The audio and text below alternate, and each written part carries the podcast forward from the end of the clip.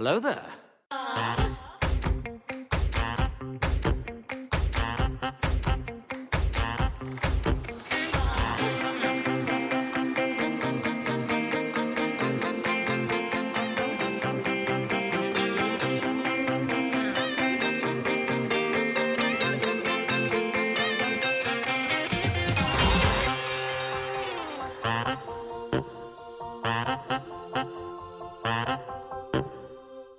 I don't want a lot for Christmas.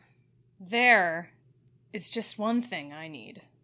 And I... I don't care about the presents. Underneath the Christmas tree. I just want you for my own. More than you could ever know. Make my wish come true. All I want for episode fifty of Force Toast, a Star Wars happy hour, is you. Woo, woo, woo, baby. I'm Alice. I'm Laura, and I'm reluctant to sing on this show. Which is funny because you're the singer. It's December twelfth, and yeah, episode fifty. Woo, woo. We made it. We made it to fifty episodes. It's very exciting. We should have champagne, but I don't. I don't have champagne. Do you have champagne? No. Um, I was thinking for two years we could do champagne. Can you make the horn noise? The air horn noise? Can I person- like with my mouth? Yeah, you do it all the time. Oh, the burr, burr, burr, burr. I thought you meant yes. like a, I don't know, like an air horn. I don't know what I thought you you were talking about. I was just like, do you want me to be, be a, should I be a trumpet? Or like, or what part of the brass Trombones section? Only. Yeah. Or a bassoon. Burr, burr, burr, burr. Episode fifty, yeah. Yeah, happy hour. What are we drinking? I have no idea, actually. Okay, so this is another one of the to-go cocktails, which is my favorite new invention of the pandemic. This one's just called Singani, and I think that's brandy, maybe, from South America. Um, but it's from hmm. Estéreo, is a bar here in Logan Square, so I am pouring myself my little fancy drink. Oh, and it's bubbly. Didn't realize that. Yay. Hello. Fizzy. And still no banana dolphin. You should ask for a discount if you don't get a banana dolphin. That's a different bar, though, so it's oh. understandable that they didn't do that. This place, like, Estéreo is one of those places where they have, like, a frozen... Oh, shit. Sorry. They have, like, a frozen um, cocktail, and then they have, like, a rum cocktail, and they have a tequila cocktail, and, like, that that's their basic menu, and then it rotates.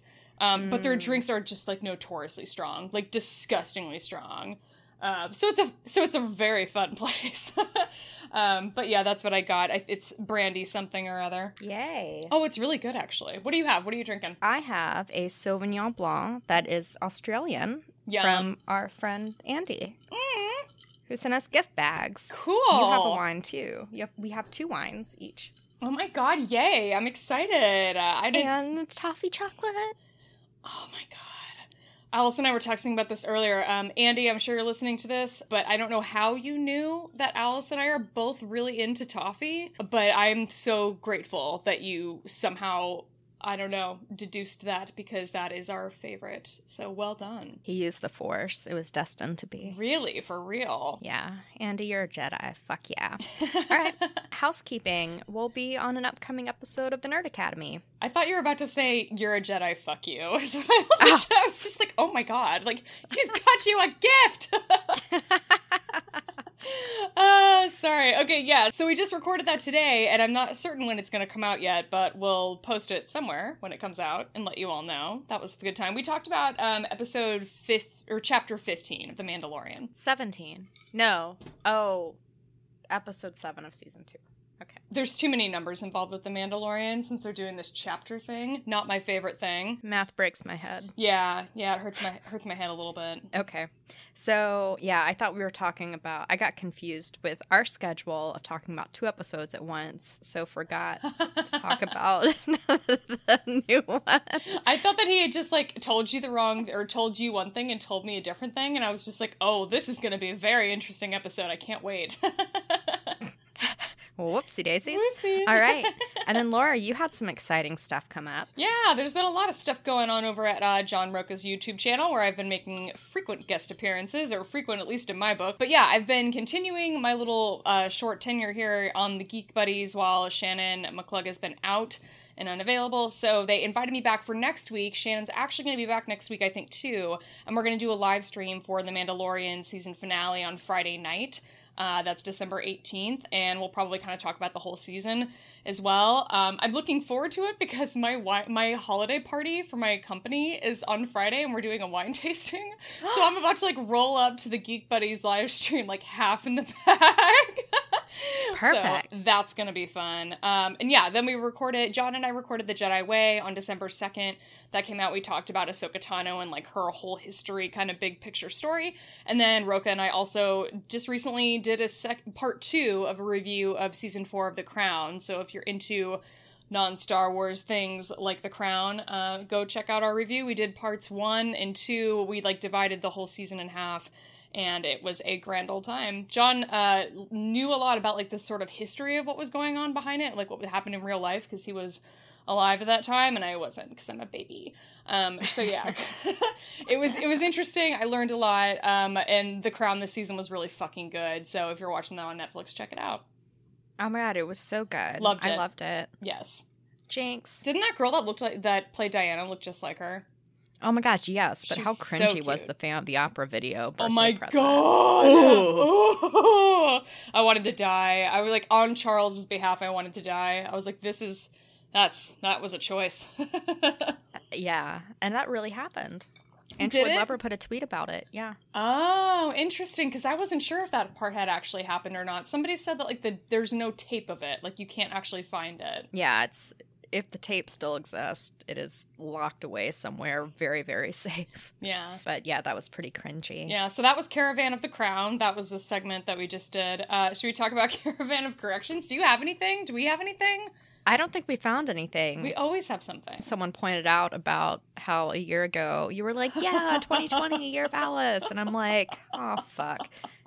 I ate the bad guys. Sorry. Oh, God. No, not really. That's a bad joke. That was really funny, actually. I was just like, it's really funny that to think that some people are going back and, like, listening to our old episodes at this time. Like, I love that idea. I'm also, like, dr- I'm a little bit terrified of that. I'm just like, oh, my God, what the fuck did we say about twenty twenty? What were our predictions besides that it was going to be the year of Alice?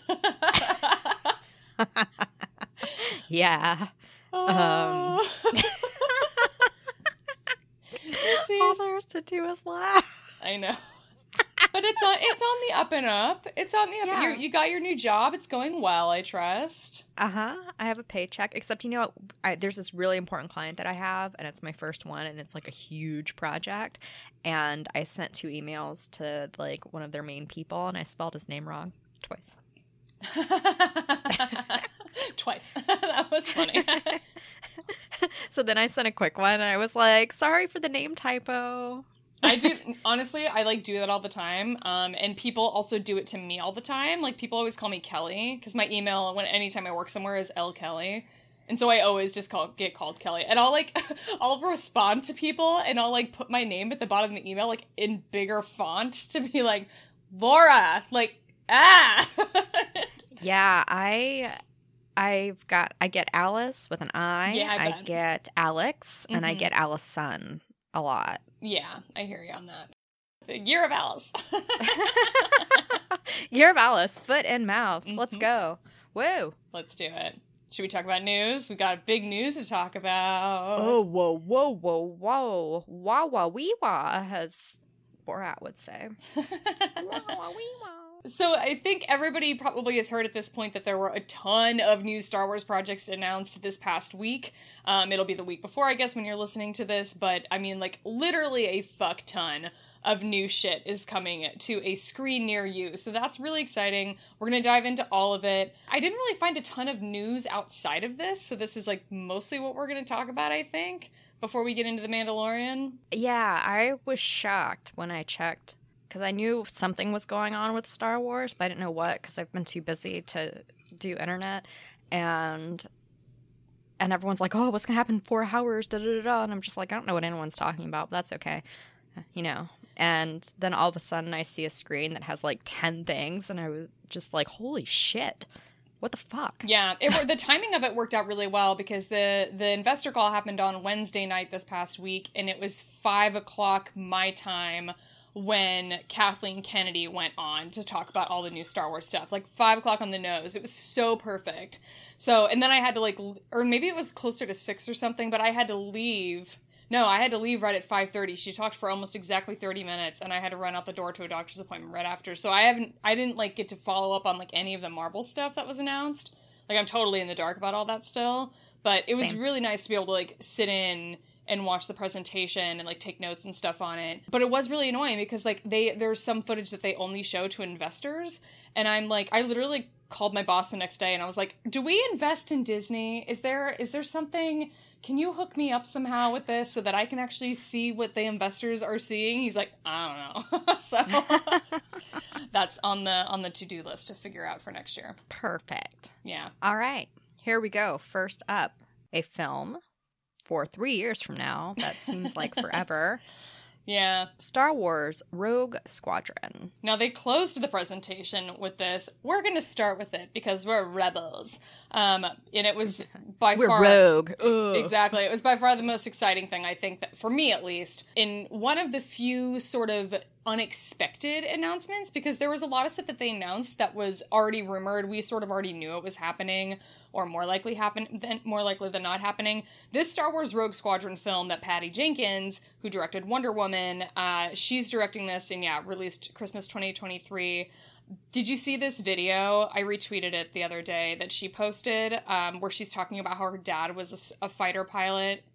Oh. Oh my god, it was so good. She's like rollerblading on a runway and like gets up to her car and like opens the trunk of the car, and you can see her like putting on some clothes. You can see that she's like changing clothes or changing pants or something, and I was like, is she fucking changing her pants like out in public, like in front of God and everyone, just outside, just putting different Hell pants on? Yeah. Like, get it, girl. Uh, turns on she was putting a flight suit on over her clothes, and you see her walk away and zip up the flight suit and put on a like a Star Wars fighter helmet, starfighter helmet, and then walk towards an X-Wing that's parked on the runway. She didn't keep the rollerblades on. You know, that's what I want to fucking see. I want to see Star Wars and rollerblades. Yeah. Like Starlight Express.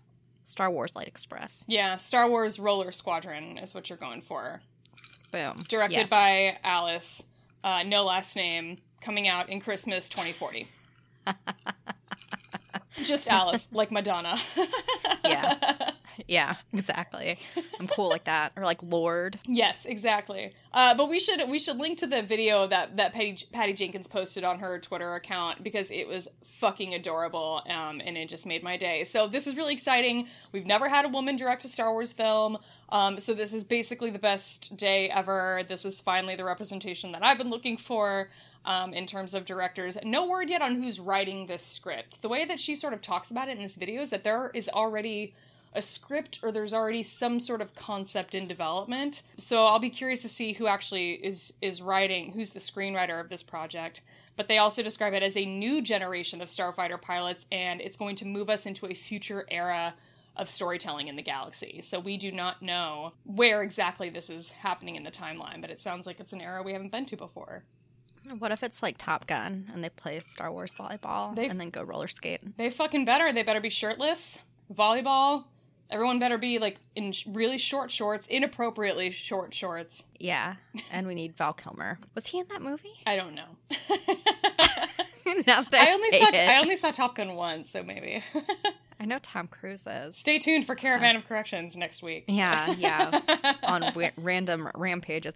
I love Patty Jenkins. I think Wonder Woman is so good. And I hear, like, amazing things about the one that's being released on Christmas. Yes. Or the sequel. I've also heard good things. But I'm not excited about space fights. You know, that's the thing, though. I And I wasn't excited about, like, Rogue Squadron, the concept as a whole, either. Because as far as I know, that's a video game that's not canon. And it's also, like, Luke's Squadron in, in Empire Strikes Back, obviously. But I just, it's just not something I care about. I just don't, I don't, I don't care. The idea of, like, a show about pilots, all I think of is Star Wars Resistance, which was awful. So I just, I kind of don't. My my initial reaction to this was just, oh, it's going to be about pilots. Okay, that's fine. Like, I love an I love an X-Wing as much as the next girl, but I wasn't, like, raring for a pilot movie. But that said, I also had no interest in a show about a Mandalorian bounty hunter. But here we are, and I fucking love The Mandalorian. So I have often been surprised, and Uh, Excuse me, I wouldn't be surprised if I'm surprised again. Fair enough. Yeah.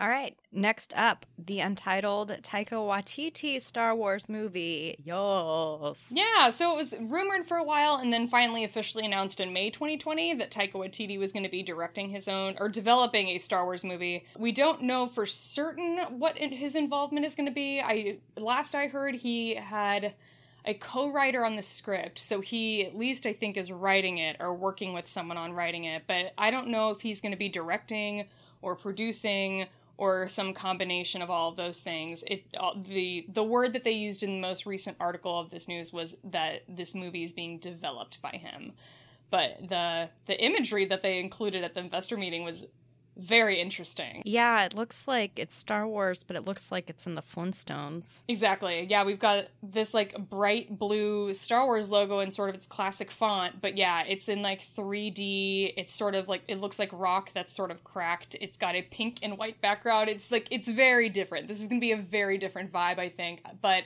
I'm excited about this because you and I both loved uh, the Thor movie. Love and, what, what the fuck was it called?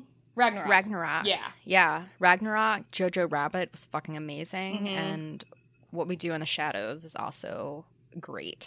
So, I don't know. And this also kind of looks Monty Python-ish. Yes. Right? Yeah. So, it could be really funny. Yes. And silly. I trust that he would be, he would put out a very funny, silly Star Wars movie. Because, I mean, like, Ragnarok was something that had such a different vibe than the rest of the M C U, but I was like totally here for it anyway. I think a lot, maybe some people weren't, and that's fine, to each their own, but I really enjoyed it. Uh, they're describing his take on the, the Star Wars movie as fresh, unexpected, and unique, but the co-writer that he's working with wrote nineteen seventeen, so that's a very different vibe than, uh, than what Taika is sort of known for, so this is...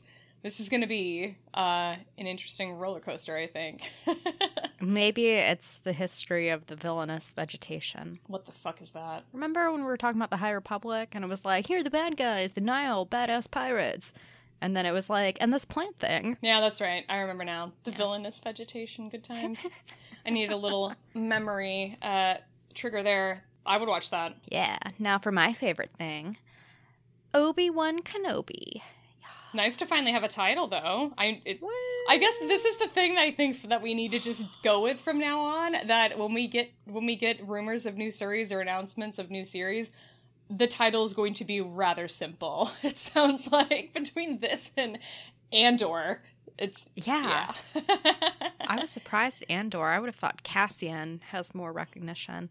Yeah, and I would have been fine with just Kenobi for the title, something short. Yeah, yeah. It's but, strange. Hey, it doesn't bother me. Nope. Again, filming starts in March, ten years after Revenge of the Sith. Is this the first time we heard ten years? I think we had had rumors that that's approximately the time era we, that era would be in. I think that when they announced this at D twenty-three in August of twenty nineteen, I think they made that clear it'd be about ten years after. Hayden Christensen returning his Darth Vader, and then something about rematch of the century. What do you think that is? I have some thoughts on this thing about Hayden Christensen. I think it's weird that they used, and, but probably very purposeful, that they used the phrase, they phrased it as that he's returning as Darth Vader, not that he's returning as Anakin. Because my initial thought was that there, we're going to be seeing some, like, flashback stuff, and that's what they'd be bringing him back for, like, Clone Wars brought to live action type of stuff, because Hayden's young yeah. enough that he he can pull that off. That's where my mind had gone to. Yeah, that was my first thought. Some I saw one theory somewhere, I'm sorry, I don't remember who or what it was, but about like a sort of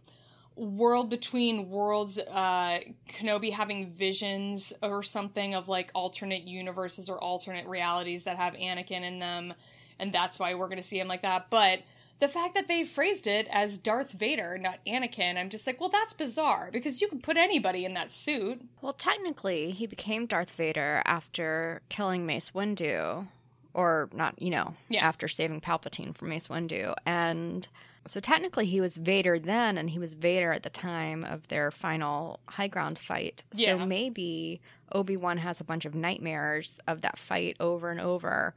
So he's Vader, but he's not in the suit. Yeah, that's true. For like that, cu- it was a couple of hours. That's the time that they have to work with in order to phrase this uh, the way that they did. Uh, um, and a surprise to no one, there was no footage shown to us regular folk at the investor meeting, but apparently they did show something to the actual investors. It just, it cuts out for like the rest of us where there's just like a blank screen for two minutes while they're showing other people. But I'm just, I guess they're just probably showing them concept art. I can't imagine that they're showing anyone anything else because they haven't started filming yet. So what could they possibly be showing them, you know? There can't be much to see yet. And then there was a funny joke. Is this for sure a joke? Um, it was, I think, like a sort of error and somebody made it into a joke.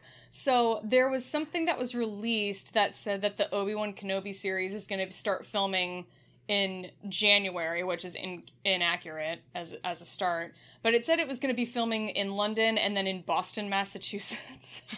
Which and I apparently there's a Boston in the United Kingdom somewhere, and that's oh, where they're yeah. actually going to be filming. But I think somebody photoshopped it to say Massachusetts, and so the fucking comments underneath this tweet are so. I was good. Like, what's he gonna do? Like, go to fucking Plymouth Rock and like. Go to a cranberry bog or like go to Wahlburgers and he, hope he runs into a Wahlberg. I don't know. God, that would be that would be a sight. A heist movie with Marky Mark and Matt Damon.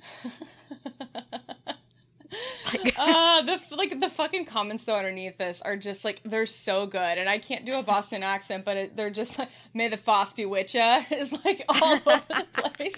Things like that. You lived in Boston for a while. Can you do a Boston accent?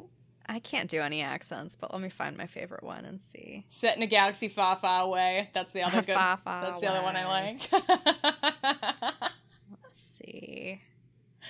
Oh, it's so good. Oh yeah. Hey guy, hey guy. Darth Vader's wicked pissed, but I don't care, cause the bees, cause the bees are on.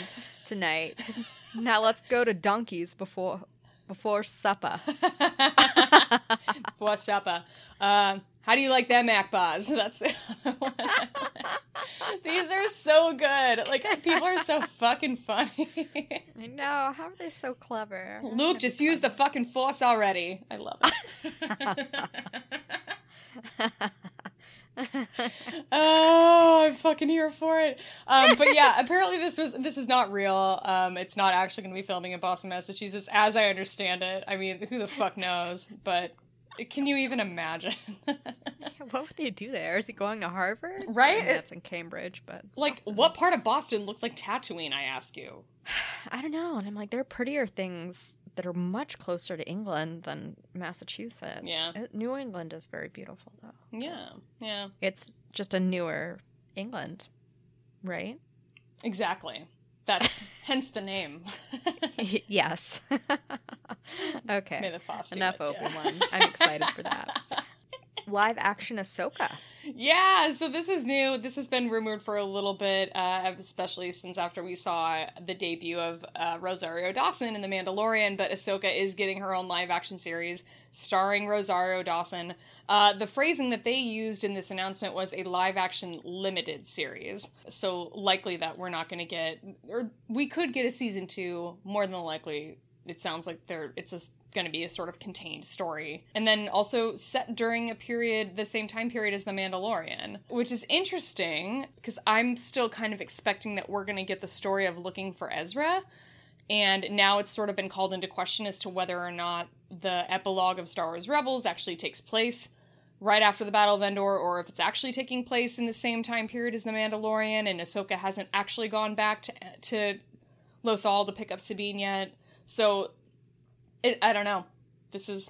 I have no idea. Yeah, I mean, I feel like because they name-dropped Thrawn, like, all that stuff has to be in there. Especially, I was totally expecting an announcement for a Rebels Part two. Mm-hmm. Mm-hmm. And there wasn't one that's specific, so I'm thinking this Ahsoka show has to be it. That's kind of what I thought, too. Um, but I have a list of things that they didn't talk about, so we'll get into that at some point, but...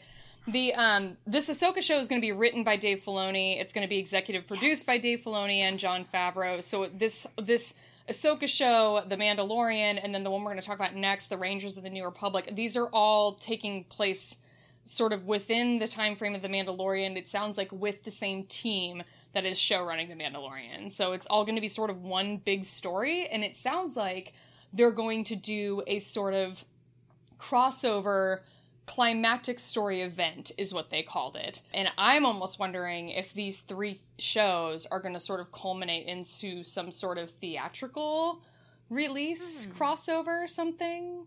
It's weird to think about going to a movie theater now, but would be cool. Do you remember when there were crossovers back in the day? I know they do on reality shows sometimes now, but was there not like a crossover between Bewitched and I Dream of Jeannie? I feel like there maybe was, but I know that um, like the Chicago Fire, Chicago P D, sh- whatever the fuck, like those do crossovers. And then I think Chicago P D also did a crossover with Law and Order S V U at one point. Yeah, so a crossover isn't a new concept. It's been around for a while. No, but this would be really cool for uh, for Star Wars, I think, to do. Yeah, this would be so fucking cool. Yeah, so I guess, you know, we can kind of look at uh, Chapter thirteen of The Mandalorian as sort of the backdoor pilot to this Ahsoka Tano standalone series. I'm kind of excited for this. I like it. I wonder if they're going to do any kind of flashbacks where we see Ahsoka younger and maybe we get a little bit of Ashley Eckstein doing vo- voiceover for whoever that is. I don't know. I'm stoked. Yeah, it's going to be great. Uh, I don't know. I'm I'm a little bit on the fence with this Rangers of the New Republic show, though. Like, I don't know if I need a show about cops in Star Wars. I don't, like... It, well, it just doesn't sound interesting to me. Cops or no. Like, what if they're cowboys or something? You know what I mean? Like, I'm... I don't care that much about the New Republic. I think the reason I was thinking about this today is we've gotten so much of it in books. Yeah. You know? So I feel like I know a whole lot about it and a whole lot of detail, and I want to see something new. That surprises me that you think that, because you really like the political intrigue stuff that we get in the prequels, so I kind of would have thought that you'd be sort of here for this. For the No, I want content that's out of the saga timeline. Got it. Unless you and McGregor's in it. True. Yeah, then you're kind of there for it no matter what. You know what I listened mm-hmm. to the other day? I, I revisited the uh, M- Moulin Rouge soundtrack. Good times. Oh. Hadn't listened to it in forever. Probably a couple years, and I really enjoyed it. I haven't listened or watched to it, it to whatever in forever either. Yeah. It's worth revisiting. It's mm. it's solid. I like it. Okay. Yeah.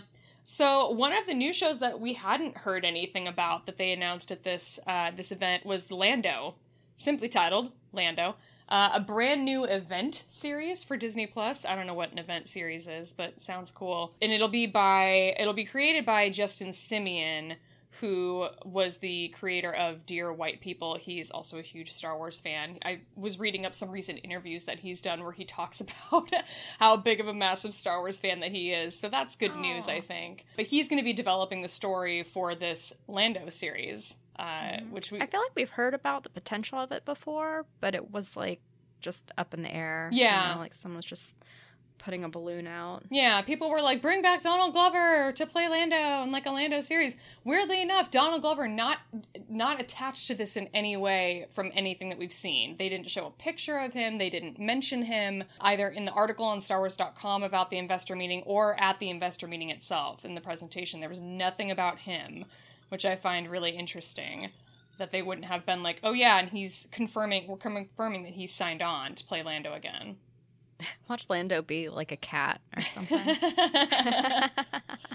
Or a weird cartoon that's like Care Bears but Star Wars. I just hope that if they're going to do it, they're going to do like a, a prequel set before Solo that will get Phoebe Waller-Bridge back too.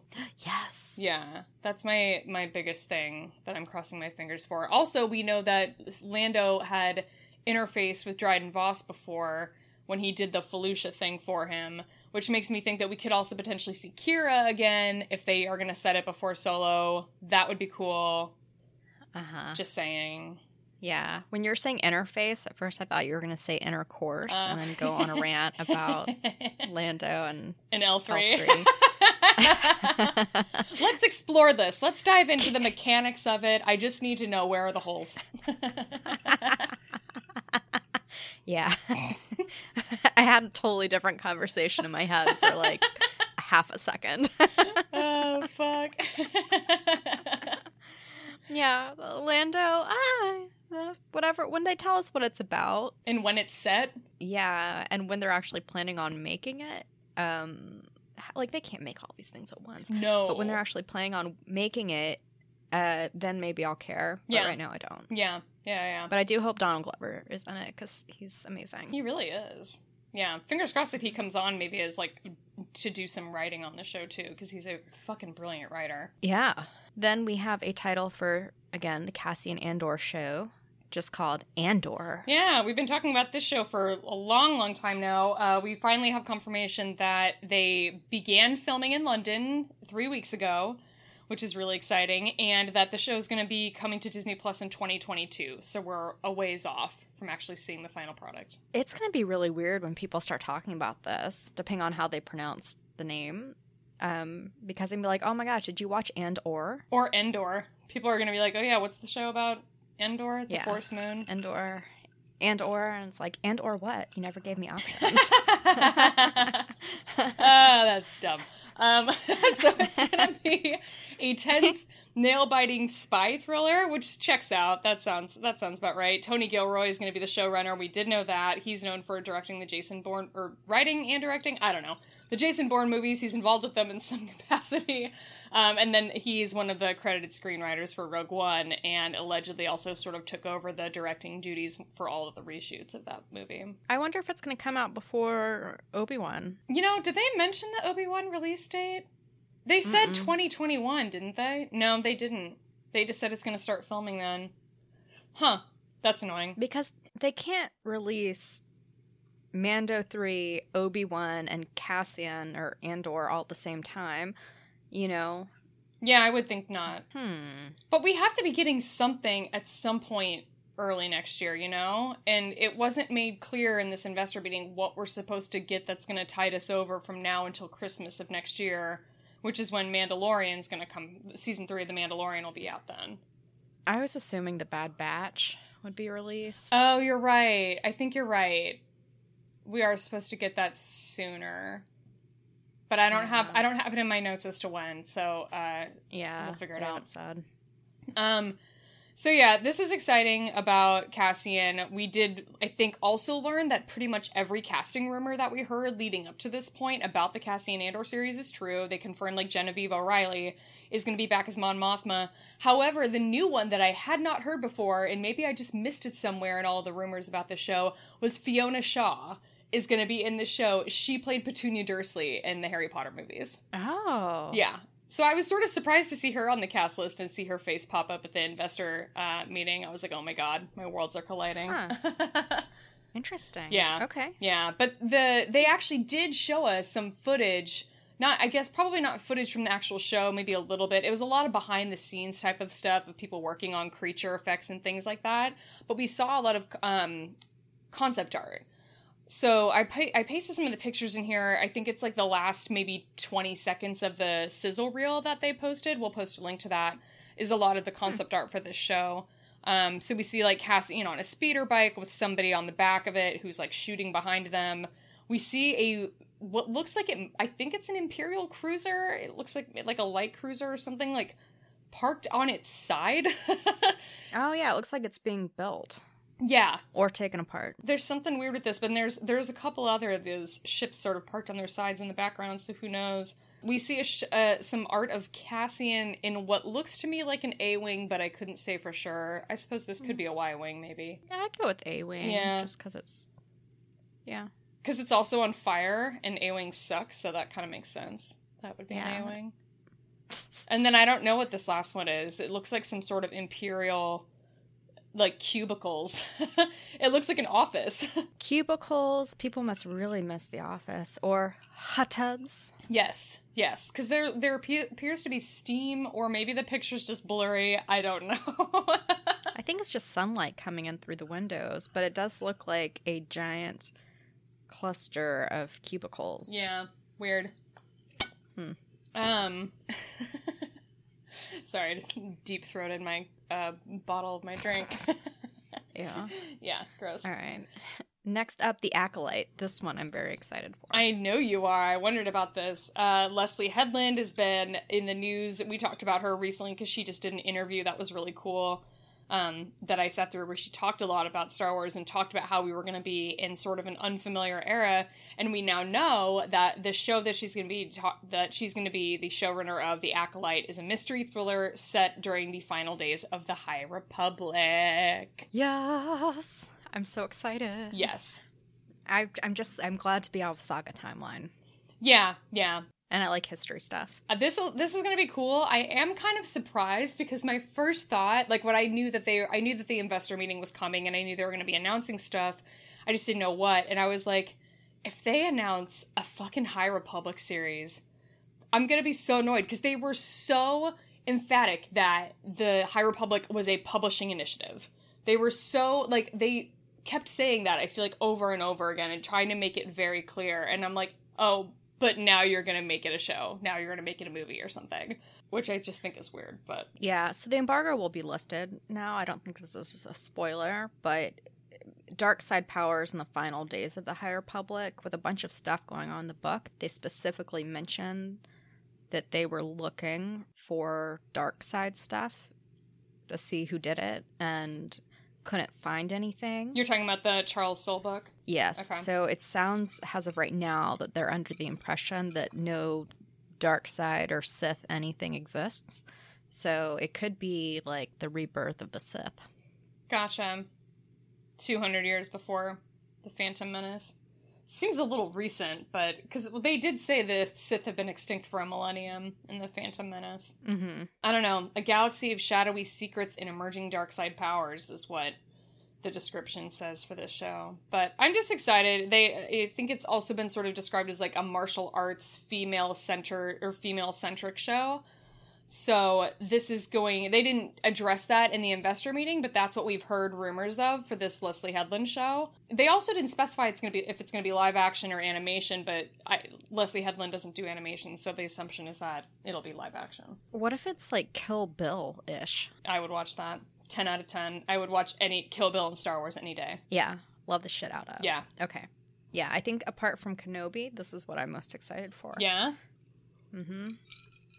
High Republic, fuck yeah. Mm-hmm. There's just two more that we have here, um, because I didn't put this, the droids, whatever the fuck the droid thing was, because I just don't give a fuck. Mm-mm. Um, no. But the Bad Batch was one I wanted to mention, because obviously we knew this was coming. This was announced in July this past year. Um, oh yeah, I did write right here that they didn't mention the release date. Got it. But they did say it's going to take place in a post-Clone Wars era. But then in the preview that they showed, in the sizzle reel, they showed Order sixty-six happening, um, or the announcement of Order sixty-six, basically. Or no, the, the Senate meeting where Palpatine is like, the first galactic empire. So it sounds like we might see Order sixty-six in more detail than we saw in Clone Wars Season seven, which would be very cool. I think that's something that a lot of people were really excited to see, potentially, in the Clone Wars, was getting to see a different point of view of Order sixty-six. Mm-hmm. But our view was pretty limited because we were with Ahsoka and Rex, and we didn't see much else. So this sounds pretty cool. Yeah, and we've always been curious about what happened with other clones' chips and stuff, yeah, and how they got them out, and what the Bad Batch's deal would be, essentially. So I'm excited for it. You know, I mean, it's fine. I'm going to watch it. Fennec Shand's going to be in it, which is great. She gives me, like, super Zam Wessel vibes. Yeah. She's got kind of the same sort of helmet shape to her costume. Mm-hmm. She was all over this re- this reel. It was, like, equal parts her and the Bad Batch, which I'm sort of here for. Mm-hmm. We got a little Tarkin cameo at the very end. What wasn't clear to me was, like, are they working with Tarkin in this scene? Or are, have they been captured or something? Mm. Wasn't clear. My automatic impression was captured. Gotcha. It just seemed very, I guess that's maybe Tarkin's vibe, though. It seemed very, like, amicable, the conversation that he was sort of having with them, but he's a fucking creep, so I guess that's probably why. Yeah. But it sounds cool. I'm excited for Bad Batch.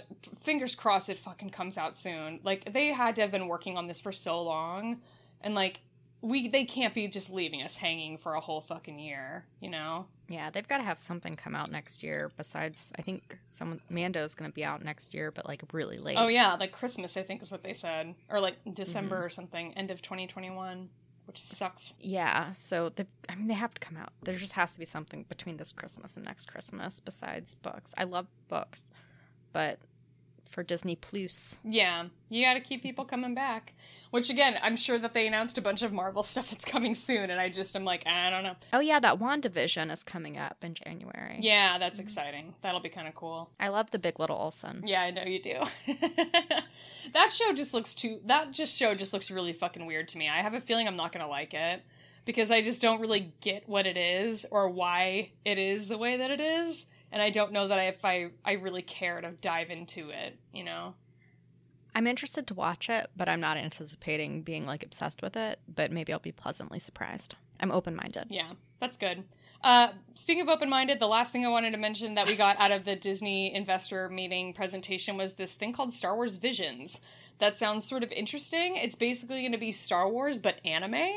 And they're working with um, a bunch of, like, Japanese studios to put together these ten short films of Star Wars told through the lens of anime. So I bet that there's a lot of people that are really excited about this. I think it sounds kind of cool. Um, I love the idea that it's short films, um, so that I don't have to commit a long period of time to something. But mm-hmm. yeah, I'm sort of into it. They talked about how this is sort of bringing like a different, a sort of more diverse and cultural perspective to Star Wars, which is always good news when we get stuff like that, because there's obviously not nearly enough representation, uh, especially when it comes to who's working behind the camera on these things. So exciting in and of itself. All right. And yeah, I mean, that's that's pretty much it. Again, I'm so surprised that there's no Rebels thing. Yeah. Oh, that was the other thing I wanted to mention. Let's talk about the things that they did not get into. Let me zoom in on my notes because I am blind and I cannot see anything anymore. Um. Okay, so I don't want to be negative Nancy and uh, talk about like the things that are not going to happen, but I just think that we have to be realistic and say that I think it's inevitable that some of the projects they discussed at this investor meeting are never going to make it to screen. Mm-hmm. Never going to happen. I think we should have a show called Jar Jar Redeemed or Jar Jar Resurrection. Should we? Yes. Okay. Uh, so I, that's my theory. Some of these things aren't ever going to come to fruition because you remember when we were supposed to get a bunch of standalone movies and then Solo didn't do well, and so everyone was just like, well, fuck that, and they dropped all of that. And remember when Benioff and Weiss stepped down from doing their Star Wars film trilogy, um, the, like, announcements that Star Wars dot com did about the Benioff and Weiss stuff, those have been, like, totally wiped from the official really? Star Wars website. The announcement, like, articles are totally gone. The Rian Johnson trilogy announcement is still up. It is still there. So oh, we we didn't get any word on the Rian Johnson trilogy at this at this uh, investor meeting, but I'm not losing hope on that yet. I know that he's working on Knives Out and has been working on Knives Out for a long time, and now they're doing Knives Out two, probably a third one too. So whatever he does for Star Wars, I imagine is just a ways off still, but I do still believe that he intends to do a Star Wars trilogy and that eventually we'll get that. Um, mm-hmm. And then we also heard word a while back that J D Dillard was going to be working on a Star Wars project. That news came out, or, or the rumor came out earlier this year, um, and we didn't hear anything else about that mentioned at the... Was that the person with the really bad IMDb reviews? Um, I think maybe it was. Maybe he's done some, like, horror stuff or something. That was a year and a half ago. Was it really? Yeah, because I was at your house, and it was in May, because that was the episode, that was episode twelve, I think. Oh my god, that is so weird that you have that detailed of a memory, that you remember that. Mm-hmm. Yeah. Yep. The only thing that I think that are that's on his, like, IMDb page, page because it is really brief, is, like, a movie called Slight? Slate? I don't know. That I think people didn't like, and then a couple of shorts. So, I I don't know. I'm not sure if that'll ever pan out, or maybe it was just an unfounded rumor. Who knows? Yeah. Well, we'll stick with this. Yep. And see. I mean, this is a lot of work to undertake. Uh, so I, I, I don't know how they're going to do it, but it'll be interesting to see what they churn out next year. Yeah, and it kind of sounds like they haven't finalized the timeline of any of this because so much of it was just left open-ended and vague in this presentation. Mm-hmm. Um, but yeah, I imagine, like, you know, they're going to put, they're putting together all these things and they're just going to kind of see what sticks, I imagine, and mm-hmm. see what's successful. I mean, I think you can pretty much bank on this Ahsoka show being successful given how the positive uh, reception that it got the, in The Mandalorian. Mm-hmm. And then Obi-Wan, I think you can count. You could make that. That Obi-Wan show could be total garbage and people are still going to eat it up. Like, yep. That was probably the most heartwarming reaction I saw, was everybody reacting to Hayden Christensen returning, and people were so happy and so excited, and that made me so happy and so excited for them, because I had two people, I think, in like real life text me and be like, so they're bringing back Hayden? Really? And I'm like, you're being a toxic asshole. They're, people are excited about this. Like, people are pumped. All the people who went and saw Hayden Christensen in Revenge of the Sith when they were twelve years old at midnight were fucking so pumped to have him back in Star Wars. And I'm excited for them to be excited. I'm super excited. Yes. How great was that last year at the Disney thing when Ewan McGregor stepped on stage and Kathleen Kennedy confirmed Obi-Wan's show? It was the fucking best. It was so good. Everyone was so excited. Yes. Like, standing ovation. He deserves it. Yeah. It's great. I think.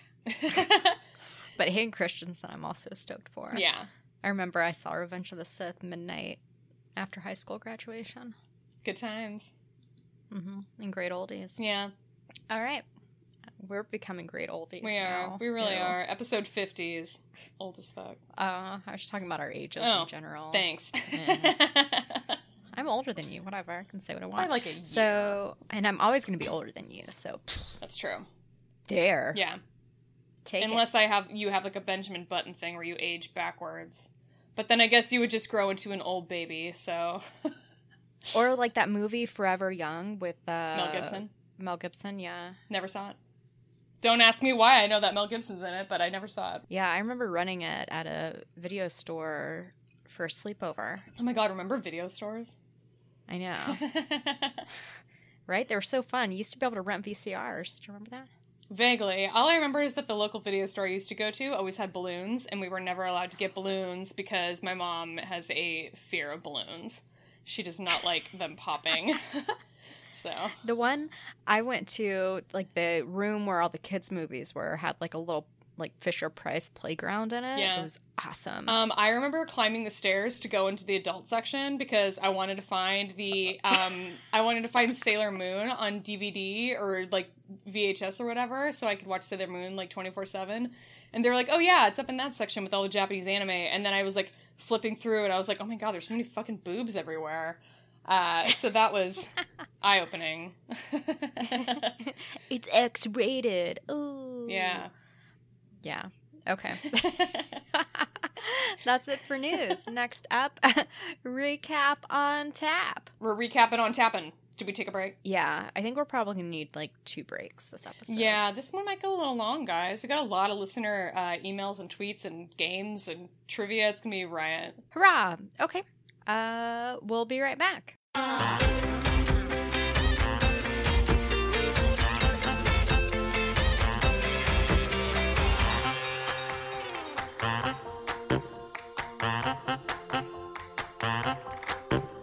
All right, we're back. Recap on tap. We'll kick off with Mandalorian, episode six, aka chapter fourteen, The Tragedy. When I saw the title was The Tragedy, I was like, oh no. I thought the same thing. Um, but I also wasn't too worried because I'm just like, they're not going to kill off the baby. They're not going to kill off Din Djarin. And I don't know if I really care about anybody else in the show. Like, I think everyone else is expendable. Well, I thought, I was like, what if they did kill off the baby? Then what? Yeah.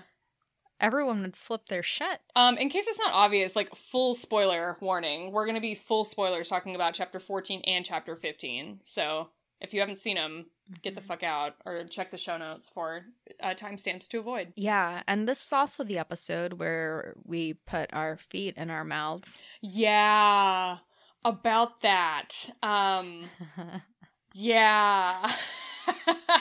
Yeah. How about that? So we record episode forty-nine and we talk shit on Boba Fett for roughly ten minutes. It may have been ten minutes straight. We were like, here's all the reasons that we think Boba Fett sucks. Only for three days after that episode comes out for motherfucking Boba Fett to show his goddamn face again. I could not believe it. And I was just like, I was... First of all, I was so annoyed with myself um, because we were such dicks about it. But Boba Fett was fucking cool in this episode. Like, uh, yeah. Do you remember me saying we're definitely not seeing him again? It was just like a one-time thing. Fucking hell! Oh my god. Okay, so general premise: baby's on the Jedi rock. He's meditating, and there's like magical light field around sure. him, force field, and yeah, that. And then all of a sudden, uh, Boba Fett shows up with Fennec Shand, who has a robot insides now, yeah. and uh, and then stormtroopers show up, and then they all fight, and Boba wants his armor back, and he goes and steals it. And then they fight some more. The uh, Witchamadoodle gets destroyed. The Razor Crest, um, which when yes. that happened, I thought that the tragedy was referring to that. And I was like, is this fucking title The Tragedy because a goddamn ship gets blown up? That's it? That crossed my mind too. So, well, eventually they fight, fight, fight. The baby gets stolen by those dark troopers and... Boba's like, I have my armor back. We're bound to help you, Mandalorian. They didn't shake on that deal, so okay. Yeah, it doesn't really make that much sense why, but I think he's probably been really bored on Tatooine. I'd be really fucking bored on Tatooine. I'm glad he got all of his stuff back, and I have a few questions. I have a lot of questions. What ha- what actually happened to Mando's jetpack? Did he ever pick it up? No, and that's why I was wondering in Chapter fifteen, because he doesn't... excuse me, have his armor on. He's mostly in the, the trooper armor, but he sets the jetpack down, and the camera makes a very purposeful move in showing that he sets the jetpack down, and then we never see him pick it back up, and we don't see him chase after the baby because he doesn't have a jetpack on at the end of the episode. So is it still sitting on Tython, like in a random field?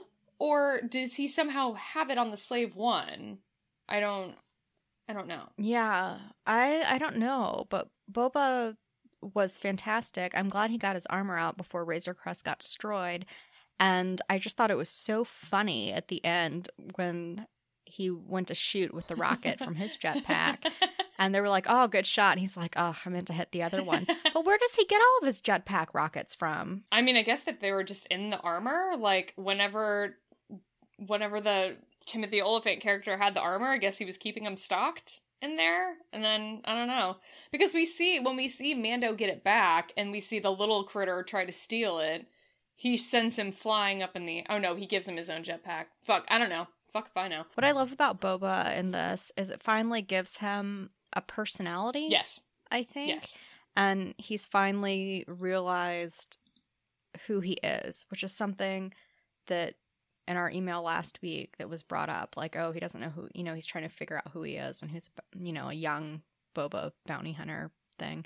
And um, from the Clone Wars. And yeah, we get his personality, and he has like pride in that he has purpose again. Why he chose this purpose, not clear, but I'm fine with that. Yeah. I don't need an explanation for everything. But he also is just like, well, I give my allegiance to no one. He doesn't claim to be working for anyone in particular, but then he seems so bound to Din, and then in in turn bringing Fennec Shand on because she's bound to him, I guess. But I here's my thing: I have this new theory about about Boba Fett, and I didn't develop it until I was sitting today doing dishes, listening to Alan Voivod and Seven by Seven talking about Boba Fett, and my new suspicion is that we have not seen Boba Fett. We have, we're going to see him, I think, betray Mando maybe at some point. Because mm-hmm. here's the thing. I'm watching, I'm listening to the audiobook for, from a certain point of view, The Empire Strikes Back. Boba Fett makes parent, frequent appearances in various stories. And he's a fucking piece of shit. He's like, he's, you know, he's he's not a good dude in the book. He's just kind of like the way he is now a little bit. He's not bound to anybody, but he's pretty quick to like turn his back on people. Um, and he's, yeah, he's just kind of this like bad dude. And I just don't think that I'm convinced that he's made such a significant turn to suddenly being such a good guy. Like, he was working for the Empire in The Empire Strikes Back. He was working mm-hmm. for Vader, trying to track down Han Solo. like, what has happened to him that has suddenly made him think, oh, the Empire is bad? Because when we see him react to seeing the, the not Star Destroyer, it's an Imperial cruiser, I guess, in space, he's like, they're back. But he doesn't make it seem like he's, he's not very specifically reacting like he's scared or that he's mad or he's disappointed or he thinks that it's bad that they're back. He just makes a comment that they're back. And I'm like, I'm not, I'm not fully trusting of Boba Fett, I think, yet. Oh, that's good. Yeah, maybe he's like an asset. Maybe. And he's just keeping tabs, and he's gonna like throw a wrench in it. Yeah, I don't know, but that's my that's my new theory, and it's I just got it from like I listened to one of the episodes where where Alan's talking a lot about Boba, and I'm like, oh my god, I don't know if this is. I don't know if we figured out the full story with Boba Fett yet. That's that's a good point. Um. And also, just what has he been doing these past few well, years? Well, where the fuck like, did no he get the Slave One? Yeah, that's the big question. Yeah. It's like, where the hell was that thing? Was it on Tatooine? Just parked somewhere? Yeah, no one else stole it? Like, that shit totally would have gotten carjacked. Like, he could have just fucking seismic charged Timothy Oliphant's ass and gotten his fucking armor back, and he didn't bother mm-hmm. doing that. So I don't know. If, yeah. I don't know what that's about. It's weird. There's there's too many unanswered questions with Boba Fett yet, and I just don't trust him. I think I think that's I, I like those thoughts, but I hope it's not true. No, I hope it's not. Either. I want him to be good. I kind of like him teamed up with Fennec and with with Din Djarin. I like this team that's formed. I enjoyed it in episode fifteen. I think they all have great chemistry together. I have no problem mm. with. Oh, that's the other thing that they didn't that they didn't mention on the investor call. Allegedly, we're going to get a Boba Fett spinoff series at some point. That's been a rumor for a while, but they didn't mention it all on the call. Hmm. Yeah. Yeah. Did you have any reaction to the blue butterflies? I did. I caught them right away. Saw the little blue butterflies, very reminiscent of the uh, Kylo Ren Ben Solo rollout episode that we saw on YouTube for kids, Star Wars Kids YouTube. Do you think the baby... Grogu, do you think he made a connection with any Jedi, or he like made a decision into what he wants to be in his meditation? See, this is my complaint about this episode, is that we didn't get any kind of inclination as to what he was going through in that situation. And if this had been an animated show, I think we would have seen that. So I think this is just, unfortunately for me, it's a failure of the med- the live action medium, that we would not get to see that. It was a choice that they basically couldn't make. They had to make that choice. Um, because then you're going over budget for all the fucking visual effects that you need to do that. But I, I wonder a little bit if maybe that's what we're going to see in the finale, is maybe something like that. Because the idea of them not addressing that question at all until season mm. three, which is a full year away, seems really unlikely to me that they would leave that thread hanging there for a whole year. Yeah, and I wonder if we're maybe gonna... see anything, like if they hooked him up to some machines and we end up seeing flashbacks yeah. of his earlier life. That would be nice. I would like to see what was Order sixty-six like for Grogu. Do you think he was still super tiny, like Polly Pocket? Yes. Like tiny? Yeah, like he fit in your actual pocket?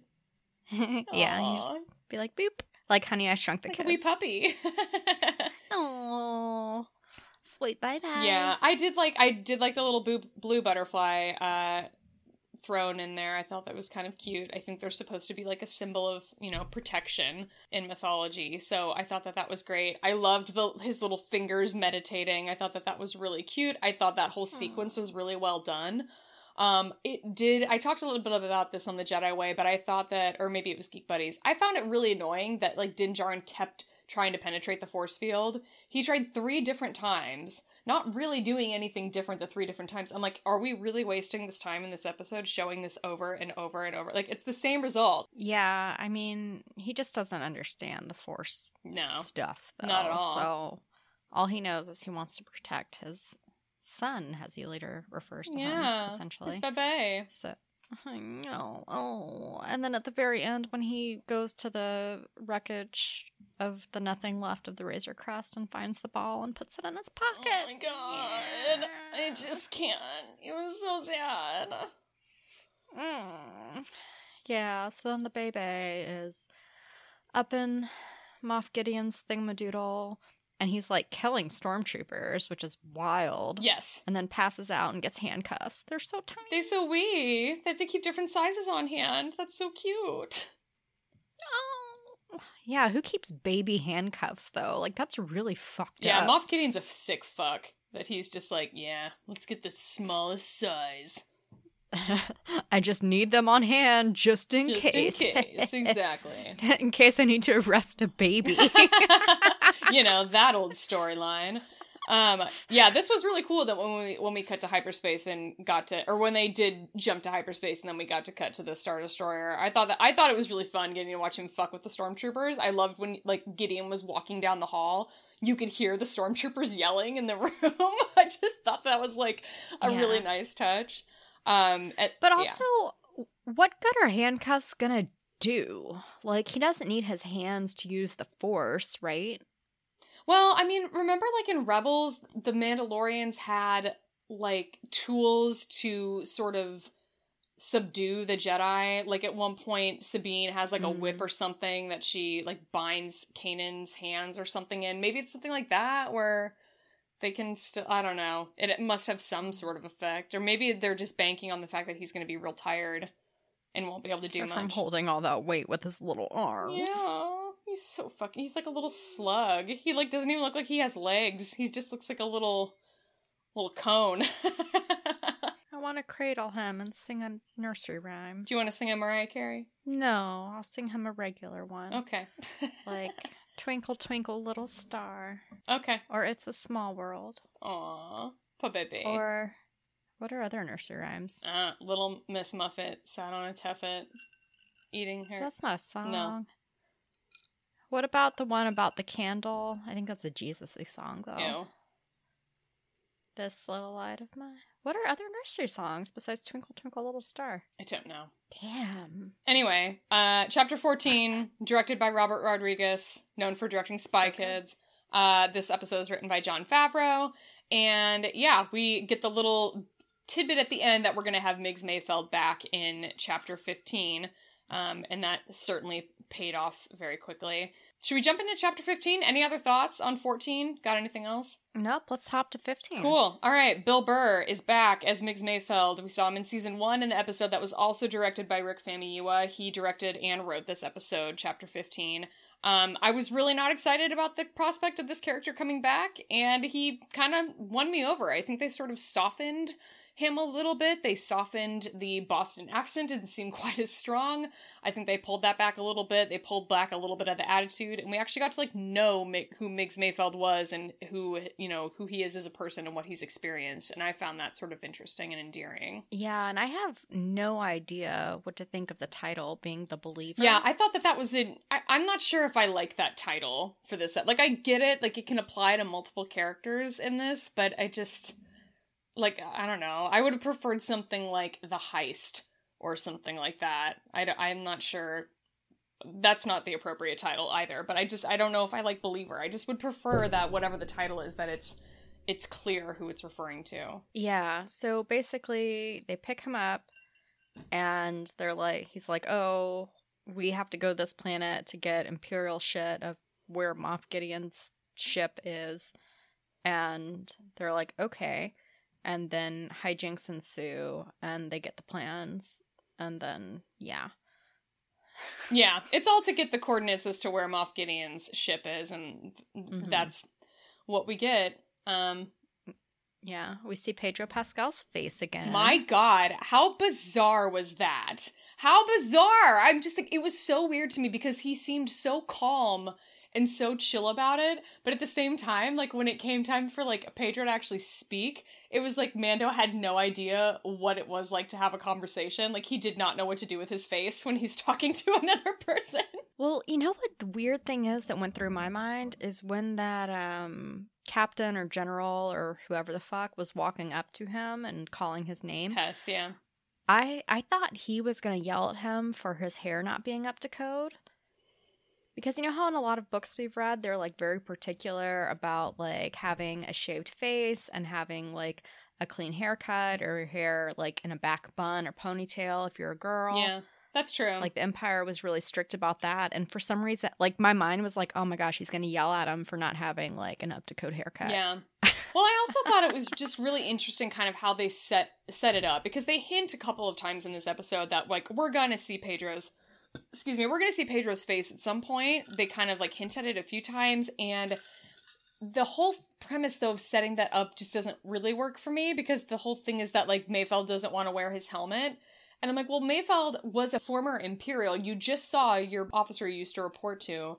You don't think that there's any chance that someone in that platoon is going to recognize you? Why the fuck would you have gotten off of that transport without your helmet on? Like, w- what?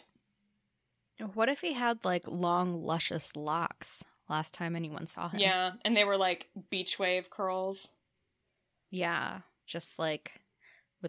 with natural highlights. He's like, you know, the beaches of Boston. Salts. It's beautiful. Yeah, it's great. Um, yeah, Migs Mayfeld in this episode was... I, I like a lot of the stuff that we got out of him. I love the conversation that they're having in the transport because it's very silly and kind of funny because Mayfeld's really just trying to get Mando to, like, take his helmet off, and he's also trying to get him to, like, defend his dumb beliefs. Where he's just like, I can never take my helmet off. It's like, well, can you never take your helmet off or can you not show your face? Because it's two different things. And right now, you have mm-hmm. your helmet off. Um, I-, I love the line that he's got, that he says, where he's just like, you know, your rules start to change when you get desperate. So what is it? How how much are you going to really stick to this stuff? But there was sort of philosophical yet somewhat humorous conversation I really liked. It just like mm-hmm. it-, it was just kind of interesting how it sort of builds to this confrontation with this Imperial officer, and then talking about Operation Cinder. Like, this was there are mm-hmm. so many great Easter eggs dropped in this episode. You know what else is dropped? Balls. Balls, yes. Seismic charges. The seismic yeah. charge. Our favorite noise. Did you love it? Did you see it coming? Oh my god. I I thought in my head, I was like, oh my gosh, this would be amazing, but there's no way they're going to do that. And then they did it, and I didn't process what was happening at first because I was like, no, it can't be. And then when it happened, my eyes just lit up, and I started laughing, and I think I stood up. To, like, give like, it a standing ovation. Yeah. I was like, oh! Like, you know when something great happens and you just laugh? Yeah. That's what happened. I was just, like, filled with laughter and joy. That's amazing. I, I fucking love that, actually. Um, I love that for me, too.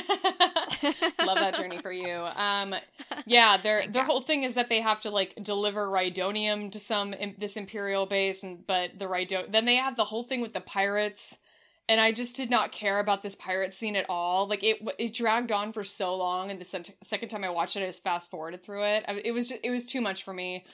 I get that people like the action sequences and stuff, and I like a little bit of it. I just didn't need nearly that much um, yeah. of what we got. That's really kind of my only criticism of this episode. Other than that, I mm-hmm. really enjoyed it. This Valen Ness, or Valen Hess officer was uh, Joe Chill in Batman Begins, and apparently he was also the Night King in Game of Thrones. Same actor.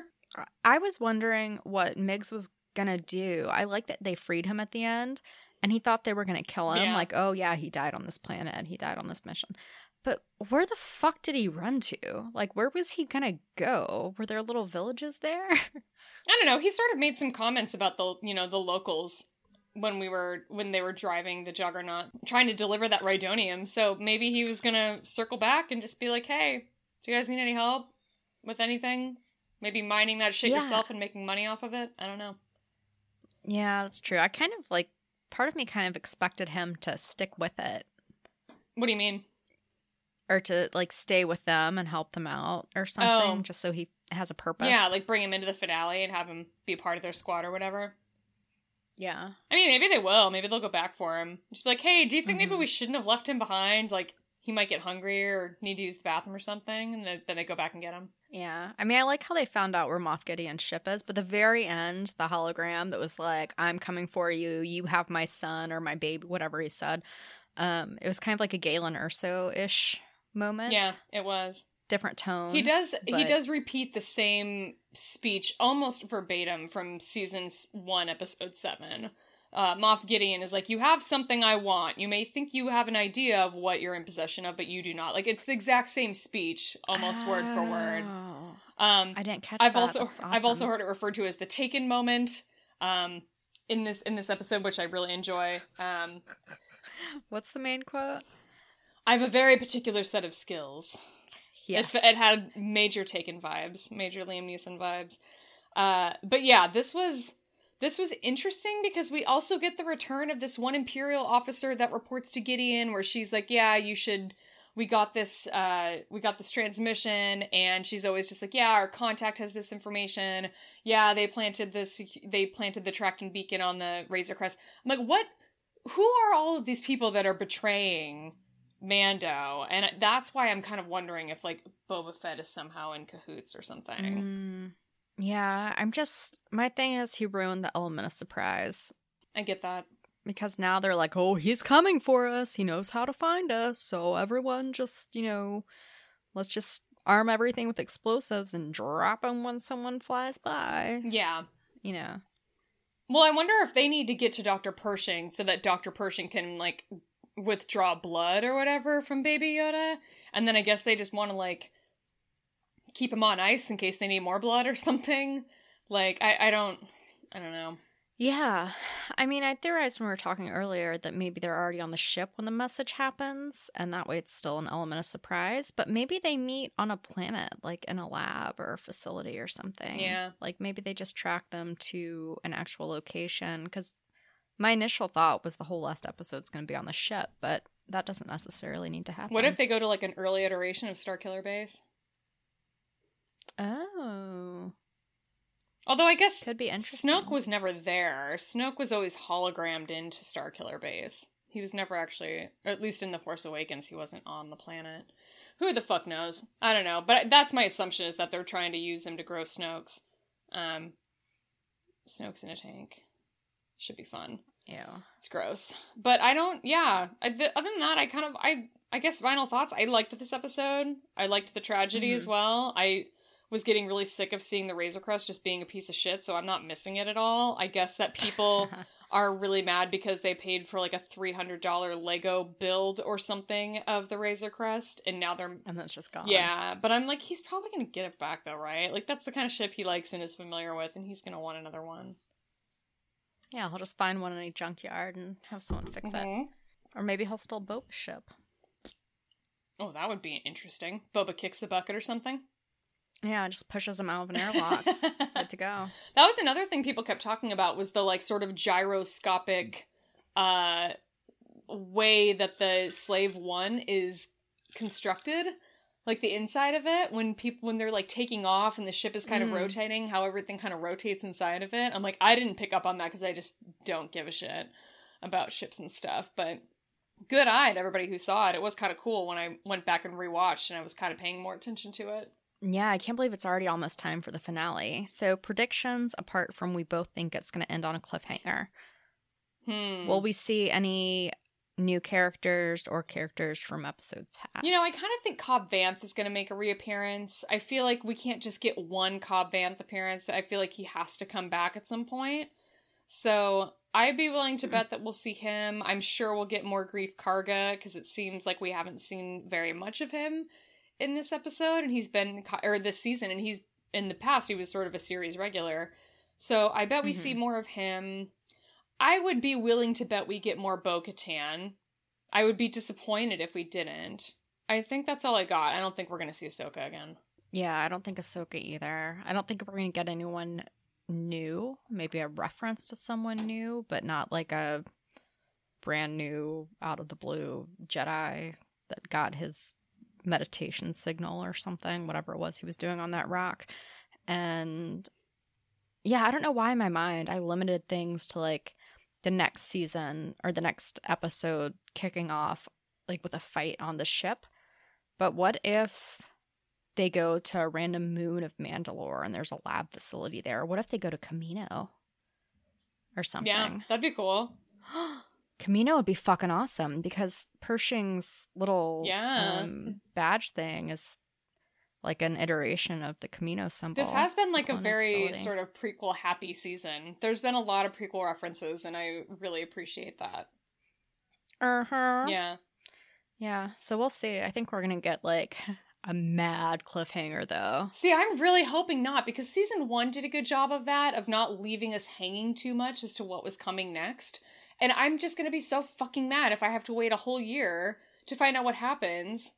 If they leave it on, like, I get it. I get that they want to leave it on a cliffhanger and, like, kind of keep us wanting to come back and get us excited to come back next year. But I'm just like, fucking hell. Please don't. I just don't see how he can get the baby back that fast. Yeah. You know? Yeah. Like, we have to continue. We have to evolve this story, but not push it too fast, you know? Yeah. But I'm excited. I'll be happy with whatever we get. The show's great. Yeah, it really is.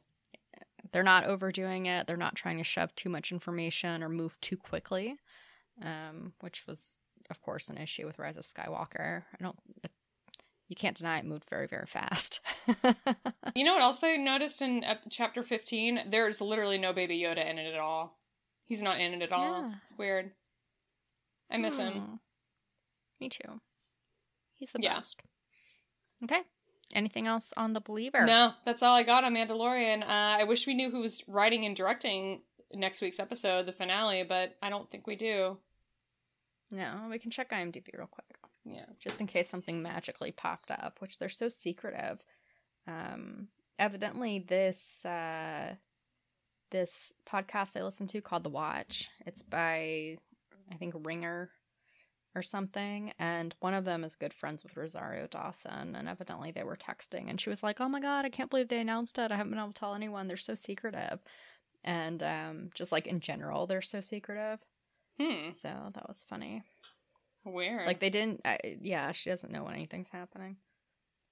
Well, if it's anything like the Schmodown, that makes sense. I never know what's happening.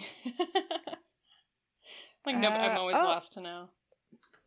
Yeah, the cast list is only Pedro Pascal, Gina Carano, Giancarlo Esposito, Tamara Morrison, and Ming-Na Wen. That makes sense. I saw that it said written yeah. by Jon Favreau, but I don't know if that's necessarily... It could just be because he's, like, the creator of it. Yeah. It's kind of like George Lucas goes on everything mm-hmm. because he's the whatever. All right, sweet. So I just want to bring up the High Republic real quick. Okay. So I think the embargo lifts on the fourteenth. Okay. I am about fifty percent through Light of the Jedi, okay. which is the very first setting the stage High Republic book, Charles Soule. And it is awesome. Yeah. So what I will say is a warning. It's in three parts. The first part is about the great disaster, and we talked about this before. I think the first seven or eight chapters are for the public. Yeah, anyway. The first eight chapters are on the internet. You can you can read them for free. Yeah, so this ship explodes, and the pieces of it just hop out of hyperspace at light speed, essentially. So anything that's in their way, they're gonna explode, um, and that's a problem. So each chapter you get, it's kind of dark, and each chapter you get, it's like so many minutes to impact, and the next chapter's like less minutes to impact, Ooh. and the next chapter's like less minutes to impact. So you're like, holy shit! And some of them are really short. It's just like, oh yeah, these people were doing this. They saw something was happening. They were working on something urgent, and then everything just exploded because they got hit with a piece from the ship that exploded. Fuck. Like it's just like all of a sudden they're like, whoops, they died. Like, yikes! Like they disintegrated into nothing. And it's it's really jarring, but because the chapter names are how they are, you're like, oh, I have to keep going. I have to keep going. I have to keep going. The one thing with it that I will say is there's like fifty fucking Jedi or more that show up in the first part of the book. And keeping all the names straight, I was just like, oh my God, how am I ever going to remember what any of these people are or what they do? You know, there's so many characters and so many people that I just thought, oh, okay, this is kind of ridiculous. But in part two is when we start seeing the pirate people, the Nile, okay. and learning more about them. And the chapters are a lot longer. And also, they jump around a lot more. So all the... the characters from the first part that was very kind of like scattered and rushed because it was an emergency we get to know them all better. So don't worry about not grasping who everyone is or paying attention to who everyone Got is it. Because like the important, important people, you know who they are, which is really just like two. Um, but they, they take it a lot slower in the second part. And I'm, I'm probably, I guess I'm halfway through the second part. I don't, I'm fifty-four percent into the book. Okay. So, um, and also guess what planet we see again? Coruscant. Well, yes, but other than that, that too. Other than that, great. I don't know. Damn it, Laura. What's my Felucia? My favorite favorite planet, Naboo. Yes. Cool. Yes. We get Naboo. We get um, two hundred years before Padme Naboo. That's cool. Mm-hmm. Yep. We just saw it again. So, um, and the Santeca family's involved, and their history's interesting. I'm not gonna tell you anything about it, but interesting. Uh huh. Yes, very interesting. And it's, I I can't wait to get back to reading it. I was like, oh, I have to put it down to set up for recording. Damn it. Yeah. Because it's, I'm I'm in love with it. Um, but again, I would say like the sense of urgency in the first part based on the chapter names just makes you want to not stop. And don't worry about the fucking one hundred characters that it mentions and gives names to. That's good to um, know. Yeah, don't don't stress on it and remembering who they are because the important ones get talked about later.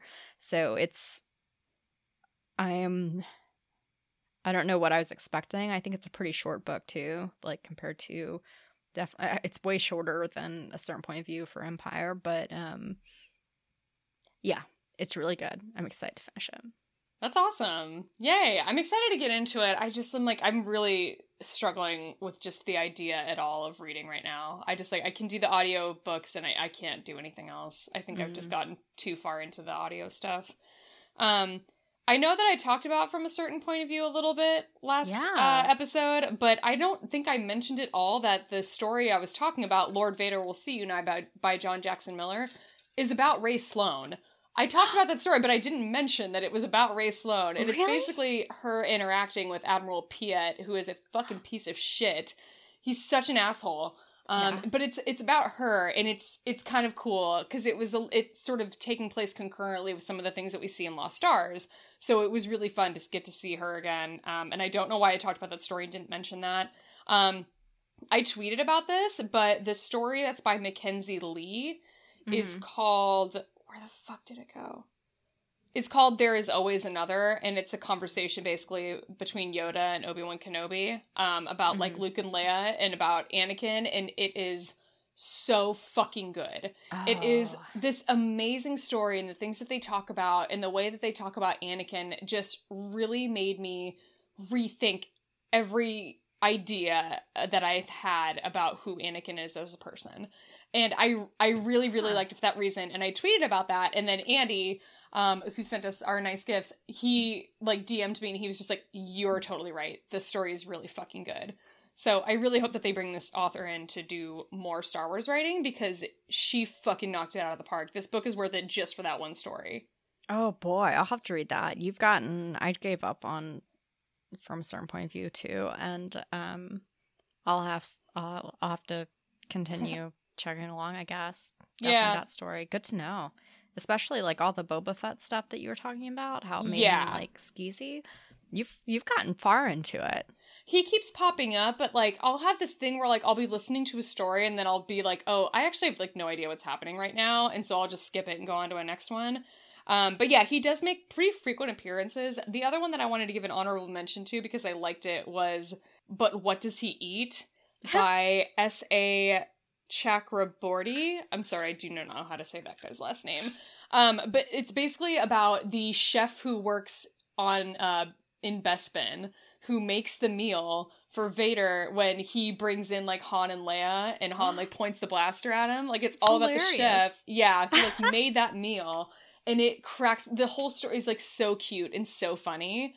Um, and I really enjoyed it, so definitely recommend that. Uh, the story about like Wilro Hood. Basically, his whole thing is, like, he has to get this, like... I, I kind of, like, tuned out of his because I ended up not liking as much as I thought that I would. Uh, but his whole thing is that basically he needs to, like, get to Batuu or something. And it's Yeah, I don't know. It's interesting. What's the ice cream maker called again? Like a Camtano or something? Yeah, Camtono, I think. Okay. Yeah. Good times. So All yeah, right. I'm looking forward to getting to the end, because last time, uh, the very the last chapter of the first From a Certain Point of View was the like one of the fucking best ones. It was really funny because it's basically the narrators, um, like talking shit about the crawl. Yeah. And not talking shit, but like making fun of it, kind of. Mm-hmm. And I think it's going to be the sort of same thing with this one. So I'm excited for that. Oh, good. Yeah. I remember, I remember it specifically. They were like the custodian, like a janitor. Yeah. Like making fun of the word, the word choice. It was great. It was like very, I don't know. It was like breaking the fourth wall. It was great. It was awesome. Yeah. Yeah. Okay. After I finish Light of the Jedi, maybe I'll slowly get back to it. But I'm kind of, uh, the Justina Ireland book, I think, is next up on the High Republic thing. And then Claudia Gray. Yes. I know. I'm like kind of, I'm pretty eager to like get into the Claudia Gray one, but I don't know. We'll see. I think you have to at least l- read Charles Soule first. Yes, that makes sense. Yeah. I'll let you know if the other one's necessary, because I'll start that one next. But yeah. Okay. Well, that makes cool. me want to get back into From a Certain Point of View. Yeah, find the stories you like, and if you find yourself tuning out within the first like couple minutes, like fucking skip it and go to the next one. Who cares? Mm-hmm. All right. Next up, listener emails and trivs. So it is our episode fifty, and we had a few people send in really nice things. So we'll start with emails. We're going to take a drink break at some point during it, because it's we're going to probably take a little while to get through all of them. And yeah. Uh, yeah, here we go. So we heard from Sylvia again, and she was the one who sent us the Boba Fett question last week or last episode. That Thanks, we- Sylvia. I know. What are the odds that Good we're just timing. like, oh, fuck. um, so Sylvia sent us subject line, as old as Grogu. Oh. Yay. Hey, Alice and Laura, congrats on reaching this amazing milestone of fifty episodes. I've already said this, but you have filled my days with invaluable joy during twenty twenty. You totally deserve a socially distanced party for this half century of episodes. Cue the hello there theme. I'm going to cheers instead. I'll cheers Cheers. Too. Yeah, a little clink. Perfect. Yeah. Perfect. In your previous episode, one of you mentioned that the podcast was close to retirement age or something like that. I urge you to consider each episode has a year for the Yoda species, so that you can one day tell me when nine hundred episodes long you become. Sounds so good, you still will. God, I should have predicted that you wouldn't do it in a Yoda voice, but I still had a hope that you would do it in a Yoda voice. A hope is not a strategy, Laura. No, it's not. Nope. Uh, jokes aside, thank you very much for uplifting my spirits every two weeks, and thank you for being fun through even the worst of the year. And before I sign off, I'd like to just say that the new direction they're taking Boba Fett in excites me. There were even a few shots, pun totally intended. Thank you. I love a good pun. Uh, in the episode that made him look a bit cool. He looked cool the entire fucking episode, I he think. He did. Yeah. Anyway, aside, back to the email. Also, Kylo Ren's naval fleet from the Lego special is the best. And I completely forgot about Fennec Shand. I was literally jumping up and clapping in the moment where she jumps backwards and shoots the stormtroopers. She was awesome, and I hope she becomes a regular. Yours forever, Toasty, Sylvia. Thank you, Sylvia. I also hope Fennec Shand becomes a regular on the show, because she's badass as fuck. Uh, that email is really nice. Thank you so much. This has been really nice, like getting to hear from some new people um, on this show. I really, we really appreciate it. And it's always weird for me to like find out that people listen to us, but they're not like on social media. I'm always just like, wait, so then how did you find us? Like, I always want to, I always want to know. I just figured that like everybody that listens to our show is also on social media, and I forget that they're not. So to those of you who are out there listening and you don't interact with us regularly, we appreciate you all the same. Thank you so much for listening to us. Yeah, thank you. I mean, there's, you know what our top five or our fifth most uh, downloaded country is? Isn't it New Zealand or something? The Netherlands. Holding strong at number five. That's right. That sounds familiar. Yeah. Yeah. Like Netherlands people, where are you? They speak a lot of languages in the Netherlands, so English is one of them, apparently. Yeah, yeah. Shout out to the Netherlands. Yeah. Let us know how you found us. Yeah. we're going to do things a little different this episode, and we're going to do mishmash of trivia and games with emails. Our next email is from Eli from the podcast Star Wars in a Galaxy. All right, the subject line, because I always forget to read them. This one is episode fifty. Hi, Alice and Laura. fifty episodes. That is quite a milestone. I'm extending my toast to you two and this awesome show. When I started getting into Star Wars podcasts, I found this one by two women whose favorite Star Wars movies were my least favorite. were two my least favorite. uh, but I kept going anyway, and that's because of this show's hilarity, but honesty, and just overall fun time. Anyway, here's some trivia for episode fifty if you want it. As a contrast to other weeks, this trivia may warrant some head bashing because it's some of the hardest trivia I've put together, special oh, for fuck. episode fifty. Oh, Alice is pumped. Uh, I'm sorry, but wait a minute, I'm really not. Answers are in white. Uh, so we will, I love it when people do that, by the way. If people send us trivia, it's kind of nice when you, they put the text in white, the answers, because then we can't really, it makes it e- less easy for us to cheat. It's so smart. It is really smart. People are really smart. Like, fuck. We never, we didn't think of that. People thought of that, and people are smart. Uh, okay, so thanks for putting together an amazing show that inspires me daily, Eli. P S. Good luck with this. All right. Trivia for Alice. Question number one. What is the first line of every single saga movie's crawl? Let's start with Phantom Menace. What do you got? Something in the galaxy. I don't okay, know. Okay, the first, so Attack of the Clones and Phantom Menace both have the word galactic in it. Does that help? No. Turmoil has en- engulfed the Galactic Republic. So that's Phantom okay. Menace. What about Attack of the Clones? What do you got? There it. There is. It's the first. Don't know. Come on, man. You gotta, like, watch these movies sometime soon. There is unrest in the Galactic Senate. Oh, uh, okay. If you, if you miss Revenge of the Sith, I'm gonna disown you. I think I got this one. War! Lovely. What is it good for? Uh, how about episode four, A New Hope? I want to say, like, it's in a, a period of civil rest or something. It's, you're really close. Right. You're really close. It is a period of civil war. I was going to give okay. you a hint and say that the first two words of this one and Empire are it is. All right. Empire. It is a tumultuous time, a tumultuous time in the galaxy. I don't know. It is a dark time for the rebellion. Okay, close. We're gonna skip. We're gonna skip Return of the Jedi because it's fucking ridiculous. And I actually have taken the time to memorize this, but then I always forget something it. with like Jabba the Hutt. Yeah, Luke Skywalker has returned to Tatooine. I think it's his home planet Tatooine to re- in an attempt to rescue his friend Han Solo from the clutches of vile gangster Jabba. The- That's too many fucking words. Fuck you, Return yeah, of the Jedi. No. Um. Okay. Uh. The Force Awakens. It's a person's name.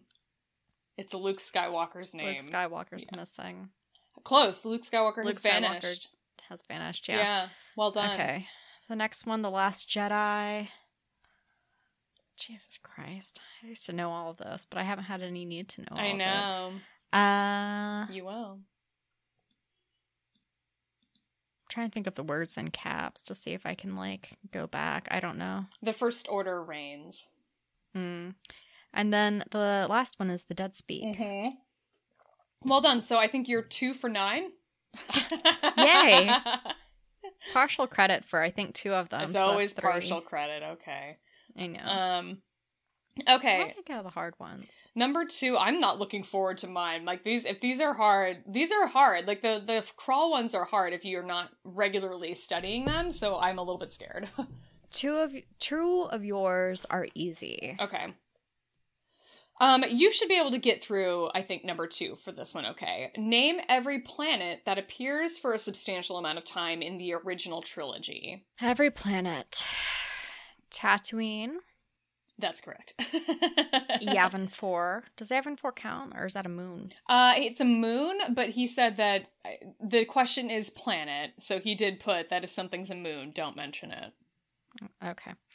Uh, those are the main ones there. Alderaan wasn't in it very much, so that doesn't count. In Empire, we have Hoth. Hoth, yes. Dagobah. Correct. Bespin. Yes. I think that's it. Yeah. A- and in Return of the Jedi, we have Tatooine. Mm-hmm. We have Dagobah again. Yes. And Endor. Which is a moon. Right.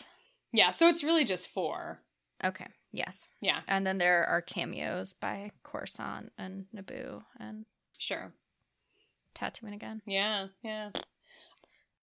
All right, Laura, you ready for yours? I'm ready for mine. Let's do it. Here we go. In A New Hope, fill in the blank. The tractor beam is coupled with the main reactor in X locations. A power loss at one of the terminals will allow the ship to leave. Seven. Yes. Nice. Okay. This next one we've answered in trivia before. Okay. Name every instance of a character having a bad feeling about this. Ooh, yeah. I remember this one. Mm-hmm. We were up north at that movie theater bar. Um, okay. Phantom Menace is Obi-Wan Kenobi. Very beginning. Um, Attack of the Clones is Anakin in the arena. I'm pretty sure it's just that one. Yeah, I think. Let's see. Is there a uh, second yes. one in Attack of the Clones? Okay, just one.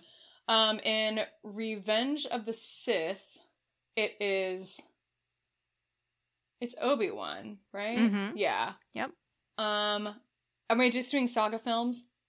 Yeah. Okay. Um, A New Hope, it is Luke and Han. Mm-hmm. In Empire, it's Leia. Yep. In Return of the Jedi, it is Luke. No, it's three P O and Han. That's yes. right. I thought Return mm-hmm. of the Jedi was weird.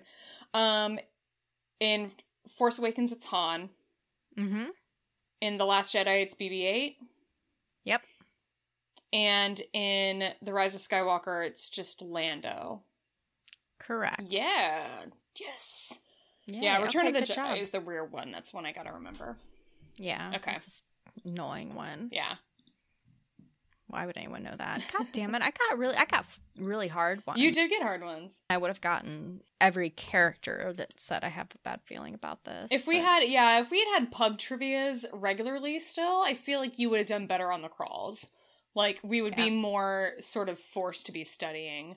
Okay, so should we jump to Aris next? Uh, yes, let's do Aris. Okay, so we've got an email from Aris, and we have a voicemail, and we have a game that we're going to play that's sort of trivia-esque, um, and I'm really excited for all of it. So do you want to read Aris's email first? I will. Subject, happy fiftieth, y'all. Hi! Congratulations on hitting your fiftieth episode, my friends. I honestly have so much mad respect for you two. You took a rest more than a year and a half ago to share your voice with a fandom that doesn't like change or non-dude pro opinions. And since day one, you've been so unabashedly you, representing the fandom in such a positive way, being just quality people. And along the way, you've brought together a great group of followers who also just radiate love and joy. Thank you for bringing that joy and light into my life. Oh, yay! To have a great group of followers. That's really nice. I know. Email continued. So I've got two things for you. One is the voicemail, and the second is the spreadsheet. The voicemail explains what's on the spreadsheet, but long story short, it's sort of trivia for you. I pulled some of what I thought were some of your funniest quotes across the episodes, aww. And the challenge is to guess who said it. Oh my god. Oh, and much like Alice, I'm normally a P C user for work, so the spreadsheets thing was confusing. Ignore how bad that is. It was confusing. I copy and pasted it into a Google Sheet, so we're all good. Oh, this is amazing. It was so much fun listening to older episodes. Y'all have always been hilarious, but it's so great to hear how you've grown from episode zero. It was also a little triggering when I hit post Rise of Skywalker, definitely a pivot point. And then, of course, listening to when COVID hit, I was like, God, how we all thought we would be going back to normal. Holy shit, what a roller coaster. Uh, fuck twenty twenty. Before I wrap up, I just want to revisit your original options for podcast names, which you discuss in episode zero. And I'd like to say, since you're working on merch in the future, I would like to see the Have You Heard the Tragedy of Darth Plagueis' Wine on a shirt still. Me too, in a yeah, tote bag. It's it's on the yeah, it's on the docket, definitely. Yep. And I still love Naboo's cruise. Anyways, congratulations on the big fifty and can't wait for the next fifty. May the force be with you always, Aris. All right. So let's play the voicemail and then we're gonna do the quotes game. Hello to my favorite intergalactic gal pals, Alice and Laura. Just Hello. Sending you a happy little note to say that y'all are fifty. And you like to drink and talk Star Wars, drink. because you're fifty, the big five oh. Now that I've gotten that obligatory and hopefully recognizable Molly Shannon reference out of the way, hi, happy fiftieth, and what a week to actually do your fiftieth podcast. We've got basically one left episode left before we get to the finale of Mando, and what two episodes it has been. Uh, and then not to mention all the ridiculous shit ton of content that we got from the Disney investor call yesterday. Holy fucking shit. Losing my mind. Yes. Um, so many thoughts, but probably not going to fit them in a voicemail, but I can't wait to hear you guys talk about it. So looking forward to when your next episode, the Big five oh, actually does air. Mm-hmm. Um, just wanted to send a little note along to say, you know, a couple weeks ago, I think it was right after the Ahsoka episode, Star Wars Twitter just got, like, really shitty, and I was just like, oh my fucking god, you guys, can we not? Like, I guess I was just in a bad mood, and I was ready to just fucking get rid of Twitter, and honestly, the reason that I stayed on it was like, you know what? I love Alice and Laura shenanigans on here, and the other, like, curated awesome people that I do see on here, so I'm gonna stay, and I am glad because you guys do continue to bring me joy every time that I listen to your show. Um, and my world is definitely a much better place for you guys being in podcasting. So thank you. Congratulations on the Big five oh. Oh, and thanks. Wanted to do something I thought would be fun, and then I did it, and I'm not sure how it's going to turn out, but we'll see. You guys can decide.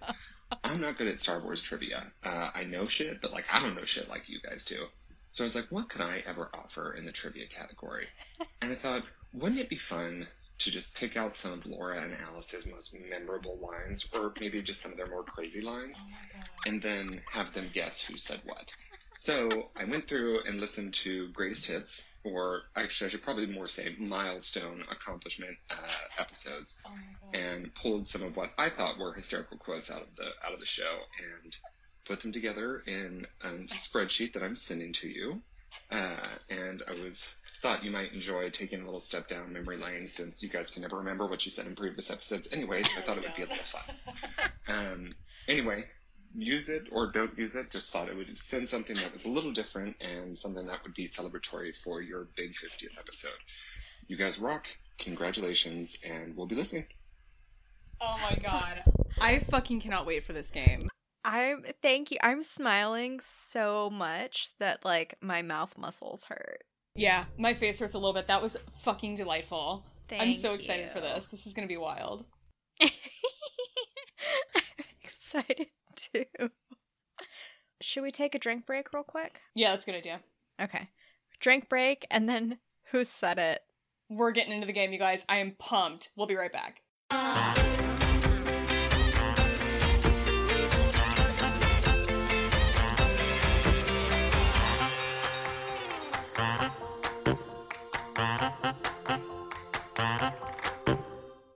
All right, we're back. Are you ready for quotable quotes? I am ready for who said it. Let's do it. You know, I was thinking, I'm so glad this is put together because I thought it'd be so funny to have a calendar of our quotes. Like every month would just be a different one. Oh, like a, I, I get what you're talking about. Like a, like a, like instead of hot firemen, it's just text of what we said. Yeah, with maybe a picture or something stupid. Got it. That's like photoshopped with Microsoft Paint or something. All right. Here we go. You've got the floor, hooker. That's definitely you. Yeah, that sounds like me. Yeah. I like saying hooker. Yes! Oh! Nobody likes a sad drunk. That's gotta be me. Yeah, that sounds like you. Yeah. Yes. Nice. What was the word you just used, you fancy bitch? That was I me. think that was you. I remember saying that. Yeah. I don't remember what word you used, but that was awesome.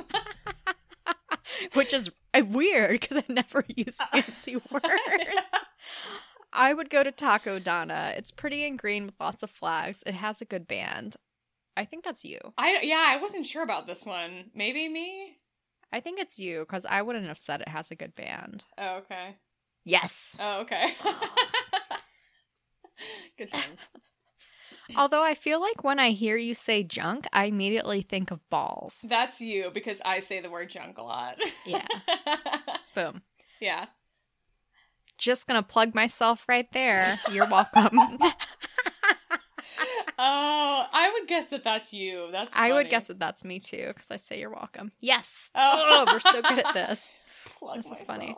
Um, okay, discussing sporks at Galaxy. Uh, discussing the sporks at Galaxy's Edge.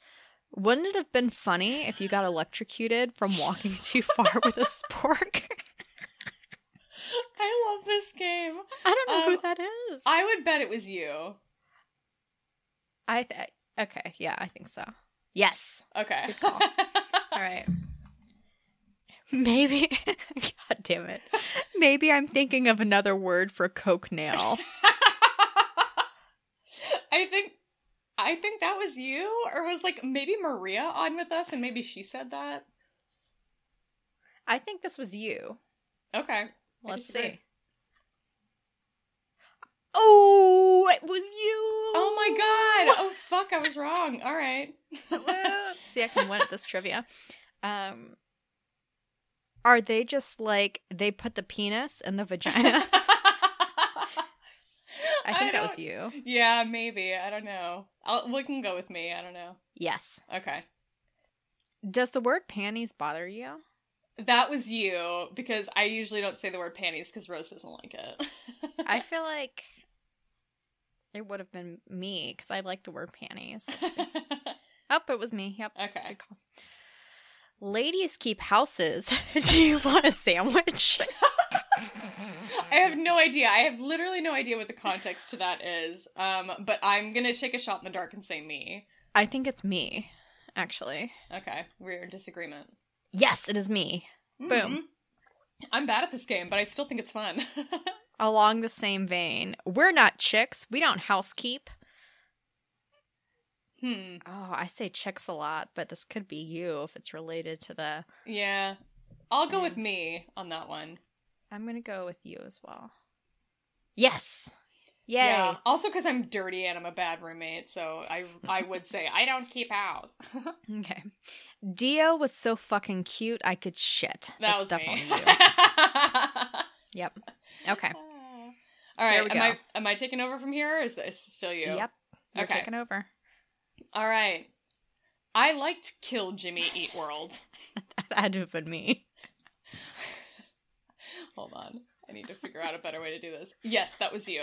Oh, and he put the episode numbers too. Oh my god, that's oh, so shit. funny. I didn't know what the numbers were for, but oh, that's that cute. Made, I thought it was like keeping points. Oh, this is so smart. I love this. Yeah, I'm here for this. Okay, uh, next one. Force Toast. Force Toast Luke is on Octo. You? Good question. Do you think it's you? I think it's me. Okay. It is me. Yay! All right. I love About- it. Go ahead. Uh, about Leia's training is what this is referencing. She's got to have a lightsaber to train in general. What else is she going to use? A stick? I think that's me. I think that's you too. Yeah, that's you. Boom. All right. Uh, the next one is about Luke's X-Wing. God, that thing's got to smell like shit. Can you imagine having to get in that swampy ass thing? That's you. That's me. That was me. Yay.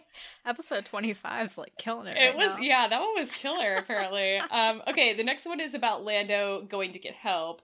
He's got a space Rolodex in one of the space ice cream makers he carries around. Me. I'm gonna go with you on that too. Yeah, I don't think that was me. Let's see. That was you. Yay. Yeah. Uh, I can't help but laugh when I hear Dick. Dick is funny. that's that's you, me. You immature dick. Your face is an immature dick. Shut yeah, up. That, that was you. That's funny. Uh, next one, enjoy getting your dick wet with conversation. That's you. I think that was me too, yeah. Yes, it was. It was indeed. All right. Um, but do clones have dicks? I think that That's was you. That's me. Yeah. I remember thinking about this stuff when I was walking back from Banana Republic. Yeah, mm-hmm. Thinking about clone dicks. That's That sounds like you. Uh, the next one, I love you all like family, you all disgust me. Get out there and do something about it this week. I think that's you. Me. Yeah. Yes, that's me. All right. Tits and ass coming your way. Oh, this is tricky. I want to say a tricky, me. I want to say you too. That is a tricky one though. Let's, all right, let's see. It was yes! you. Oh. Yeah. Uh, next one, no we don't. Wash your hands, everybody. Bye. I think that's me. Yeah, I think that's you as well. That sounds like a closer for me. Yeah, that's me. Mm-hmm. Okay. Um, the funny thing about this is now that I see it written out, I feel like I remember do- saying it and doing it because I'm just a vain asshole. Um, all right, next one. Free is a great four-letter word that starts with an F. I Me. Think that, I think that's you. Mm-hmm. Yes. Boom. All right. Uh, asked for, who asked for that? I mean, really, that was you. Me. That may have been a... I say that a lot, I think. Oh, yeah, I was going to say that. Feels recent. Uh, the next one, the subtitles is something really depressing, and the video is a bunny hopping along and smiling. Was that you talking about that sad-ass song? No, because that was called the Cat Carol. Cat Carol. Yeah, for it was uh, it was you. I don't remember what you were talking about. What was but I talking about? That's so funny. Why do... Why did that come up? I never know. Aris, that was a really fun game. That is really silly. I love it. Oh, what a great trip down memory lane that was. That was ridiculous. Oh, we got most of them right. Yeah, we did. We did pretty good. That's awesome. I'm surprised that we did that good on that because we yeah. often don't remember anything we say. Yeah. We are such different people, though, so it's it seems like... I, I can usually pick it out. That's so fucking funny, though. Oh, I love that game. Thanks again, Aris. Yeah, thank you, Aris, and thank you for the really nice voicemail. That was really lovely, and you are... I'm I'm so sorry that, like, Star Wars Twitter almost uh, scared you off. I can totally understand how that would happen. It's almost happened to me a few times. Um, but yeah, that's, you know, timeline cleanup and... Uh, follower curation and, you know, trying to keep it a positive place is definitely a struggle, but I'm glad you're still sticking around. Hell yeah. All right. On to the grand finale of listener emails. Uh, Devore sent us an email and a video surprise that I haven't watched. I don't think either of us have fully watched yet. No, and I'm trying to figure out how to do a screen share. Can we do that on Skype? Is that a thing? I don't know. Let me go ahead and read it and then we'll figure it out. Okay. So... we will read the email and then play audio from the video. Okay. Here we go. Subject, happy fiftieth. Hi, Alice and Laura. I wanted to write in on the occasion of the impending release of your fiftieth episode. You sound so prof- professorly, Doctor Devore. um, I started listening to you two after you were on We Serve Droids in August of twenty nineteen, back when... you were only in your teens. As a matter of fact, you were only the second ever Star Wars podcast I listened to. Aww. Wow. But needless to say, I quickly hopped on the bandwagon, and it's been such a joy being part of your fan club. I can confidently say that a larger view of the Force wouldn't exist without you two. So thank you for all the hard work you've put into the show, as well as the inspiration you've provided me. I got you a present. It's attached to this email. I have no doubt you'll like it. May the Force be with you always. Devore. Oh boy. What the fuck? Hi, Alice. Hi, Laura. This is Ashley Eckstein, a k a the voice of Ahsoka Tano from Star Wars and the founder of her universe. And I've been working with Devore to send you this message to say... Congratulations! Congratulations on your fiftieth episode of Force Toast, a Star Wars podcast. That's so exciting.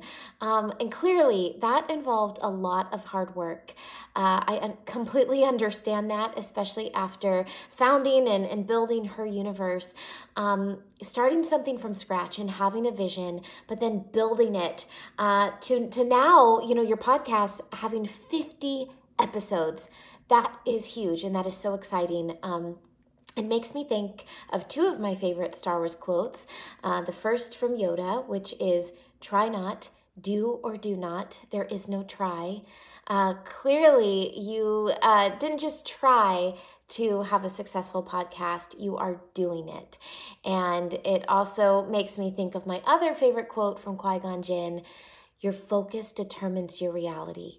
And uh, clearly you have focus and you have made this idea of uh, Force Toast, uh, your Star Wars podcast, um, a reality. And I am so excited for you for fifty episodes. And I know that you have fifty more coming and beyond. Um, so I just wish you the best of luck. Um, I love that you're celebrating Star Wars together. Um, I love Star Wars and I love celebrating celebrating Star Wars with my friends. Uh, it's just truly one of my favorite things to talk about. So I can't think of a better podcast, uh, and just wish you best, the both of luck. Clearly, the Force is strong with you. And always remember, the Force is with you. Always. Bye. It's an Ahsoka voice. Ah! Oh my god! What the fuck? Oh my god! Was that? Did that really just happen? Yes. Oh my god! Oh my god! What? I I I um. Wow. She did a Ahsoka voice at the end. That was the fucking coolest thing that's ever happened. Oh my god, my face and my head hurt. Oh my god. My body doesn't know what to do. I'm just like prancing like a pony. Oh my god. I'm dancing I, like a pony. Alice won't stop jumping up and down. I cannot. I can't. I. Wow. Wow. Oh, oh. That was Ahsoka. She said our names. She said the name. Ahsoka just said the name of our podcast out loud. She had no idea what she was talking about. Oh my god, though. Oh, that was so exciting. Oh, my God. Wow. Devora, holy shit. Oh, my God. That was the oh. best. That was the oh. absolute, that was the best. Wow. Thank you. Oh. Oh, my cheeks hurt. No.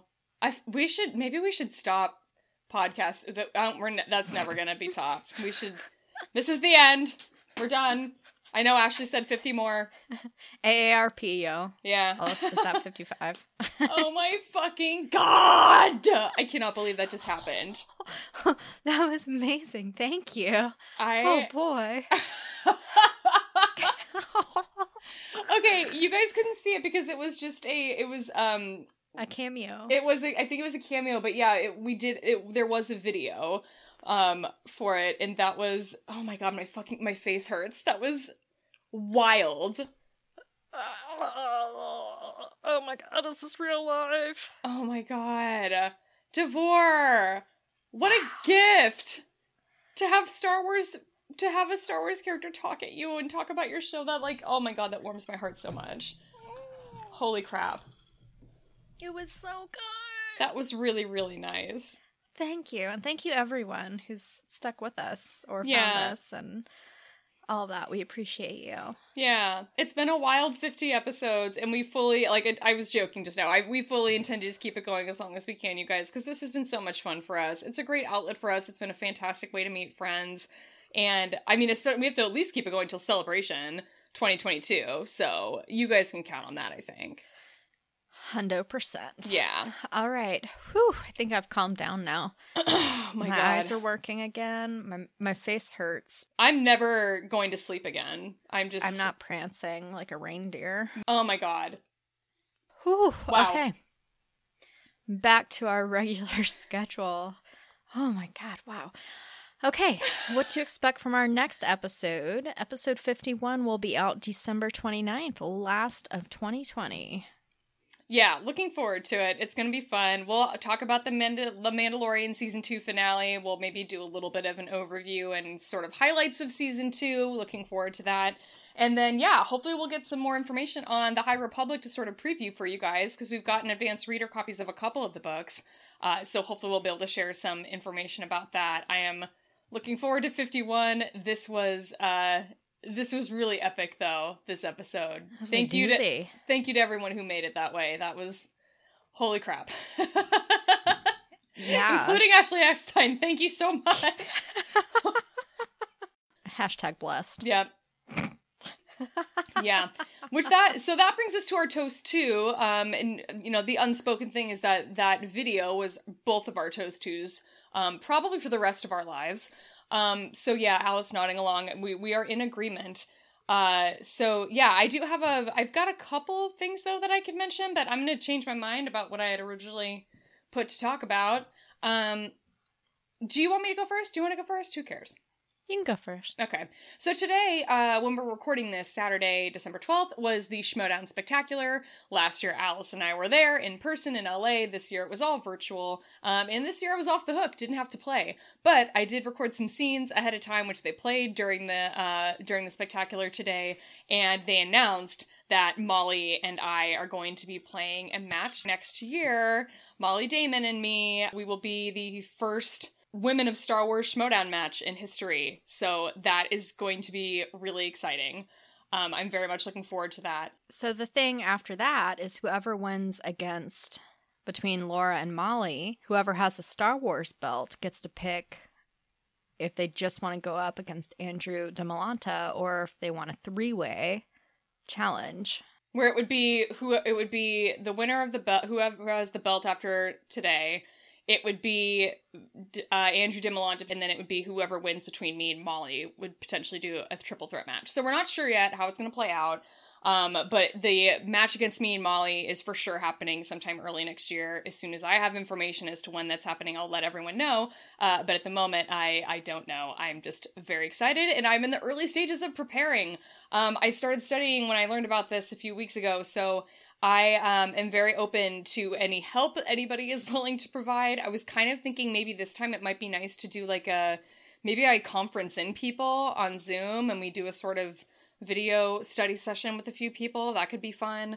So Ooh. If you have any interest in something like that, let us know, um, either via D M on Twitter or something. But yeah, I'm very excited. So that's my, my toast too for right now. All right. Um, my toast too is... just reiterating, everyone who's out there listening, we appreciate you, and today was very exciting. This is going to be a long episode, man, but um, today was really exciting and fun, and my toast to, uh, I've been so busy with work, but I like got assigned a super important client, and I had a kickoff meeting, and it went really well. Yay! So I was stoked about that, and I watched uh, the entire series of The Americans, and it was very good. The end was like okay, but um it was a great show, so I'm glad I got to finish watching it. And yeah, that's it for me. Nice. That's keeping awesome. It simple. Yeah, I like it. Simple's okay sometimes. That's cool. All right. So, as usual, thanks for sticking with us. We appreciate it. If you like what you hear, share us with your friends, retweet stuff, like our stuff, whatever. And we always appreciate five-star reviews on Apple. It helps spread the news. Yes, and you can find our show on Twitter and Instagram. Our handle is at Force Toast Pod. Email the show. Let us know if you're interested in doing some study sessions with me to prepare for Star Wars Trivia Match. Our email is forcetoastpod at gmail dot com. You can find Alice on Twitter at SleaAllDay, and then come follow me at shutup underscore Laura. Subscribe to our show on Apple Podcasts, Spotify, Stitcher, Google Podcasts. You can find a full list of w w w dot forcetoastpod dot com. Ahsoka said hi. she, fucking, she did though. Funk your brother, shake it out. Now remember that song? Fat Boy Slim. Dun, dun, dun, dun, dun, dun. Yeah. Yeah, good times. And great oldies. Yeah. Oh wow, our initials say la la la la la. What are the odds of that? I never noticed that. How did we manage to never notice that? So I'm not actually sure. Sure, sure. Starting off yep. Right. It's going really well. Is the plant okay? I'm like getting intimate with my plant. Sorry. You were. You're very gingerly caressing it. You just have a weird sound burp. Soundboard. It's burps and flushing. Sure. Yeah. The fart fan was running the entire time that we were recording just now, and I didn't realize it. And I'm just like, oh, hopefully it doesn't pick that up. I turned it the off. Fart fan? Yeah. You have a bidet and a fart fan? Well, like, you know, bathrooms have fans. Like the fan in the bathroom, traditionally. You, Mine doesn't. You don't, and I don't like that about your bathroom because some of us need it, Alice. Well, that's why I keep a can of Febreze in there. Is that a mariachi band? I think so. Is it in your hallway? No, it's outside. I think someone's just driving around blasting their speakers, like really slowly driving around. Gotta love Chicago just for that. Should we take a drink break real quick? Yeah, that's a good idea.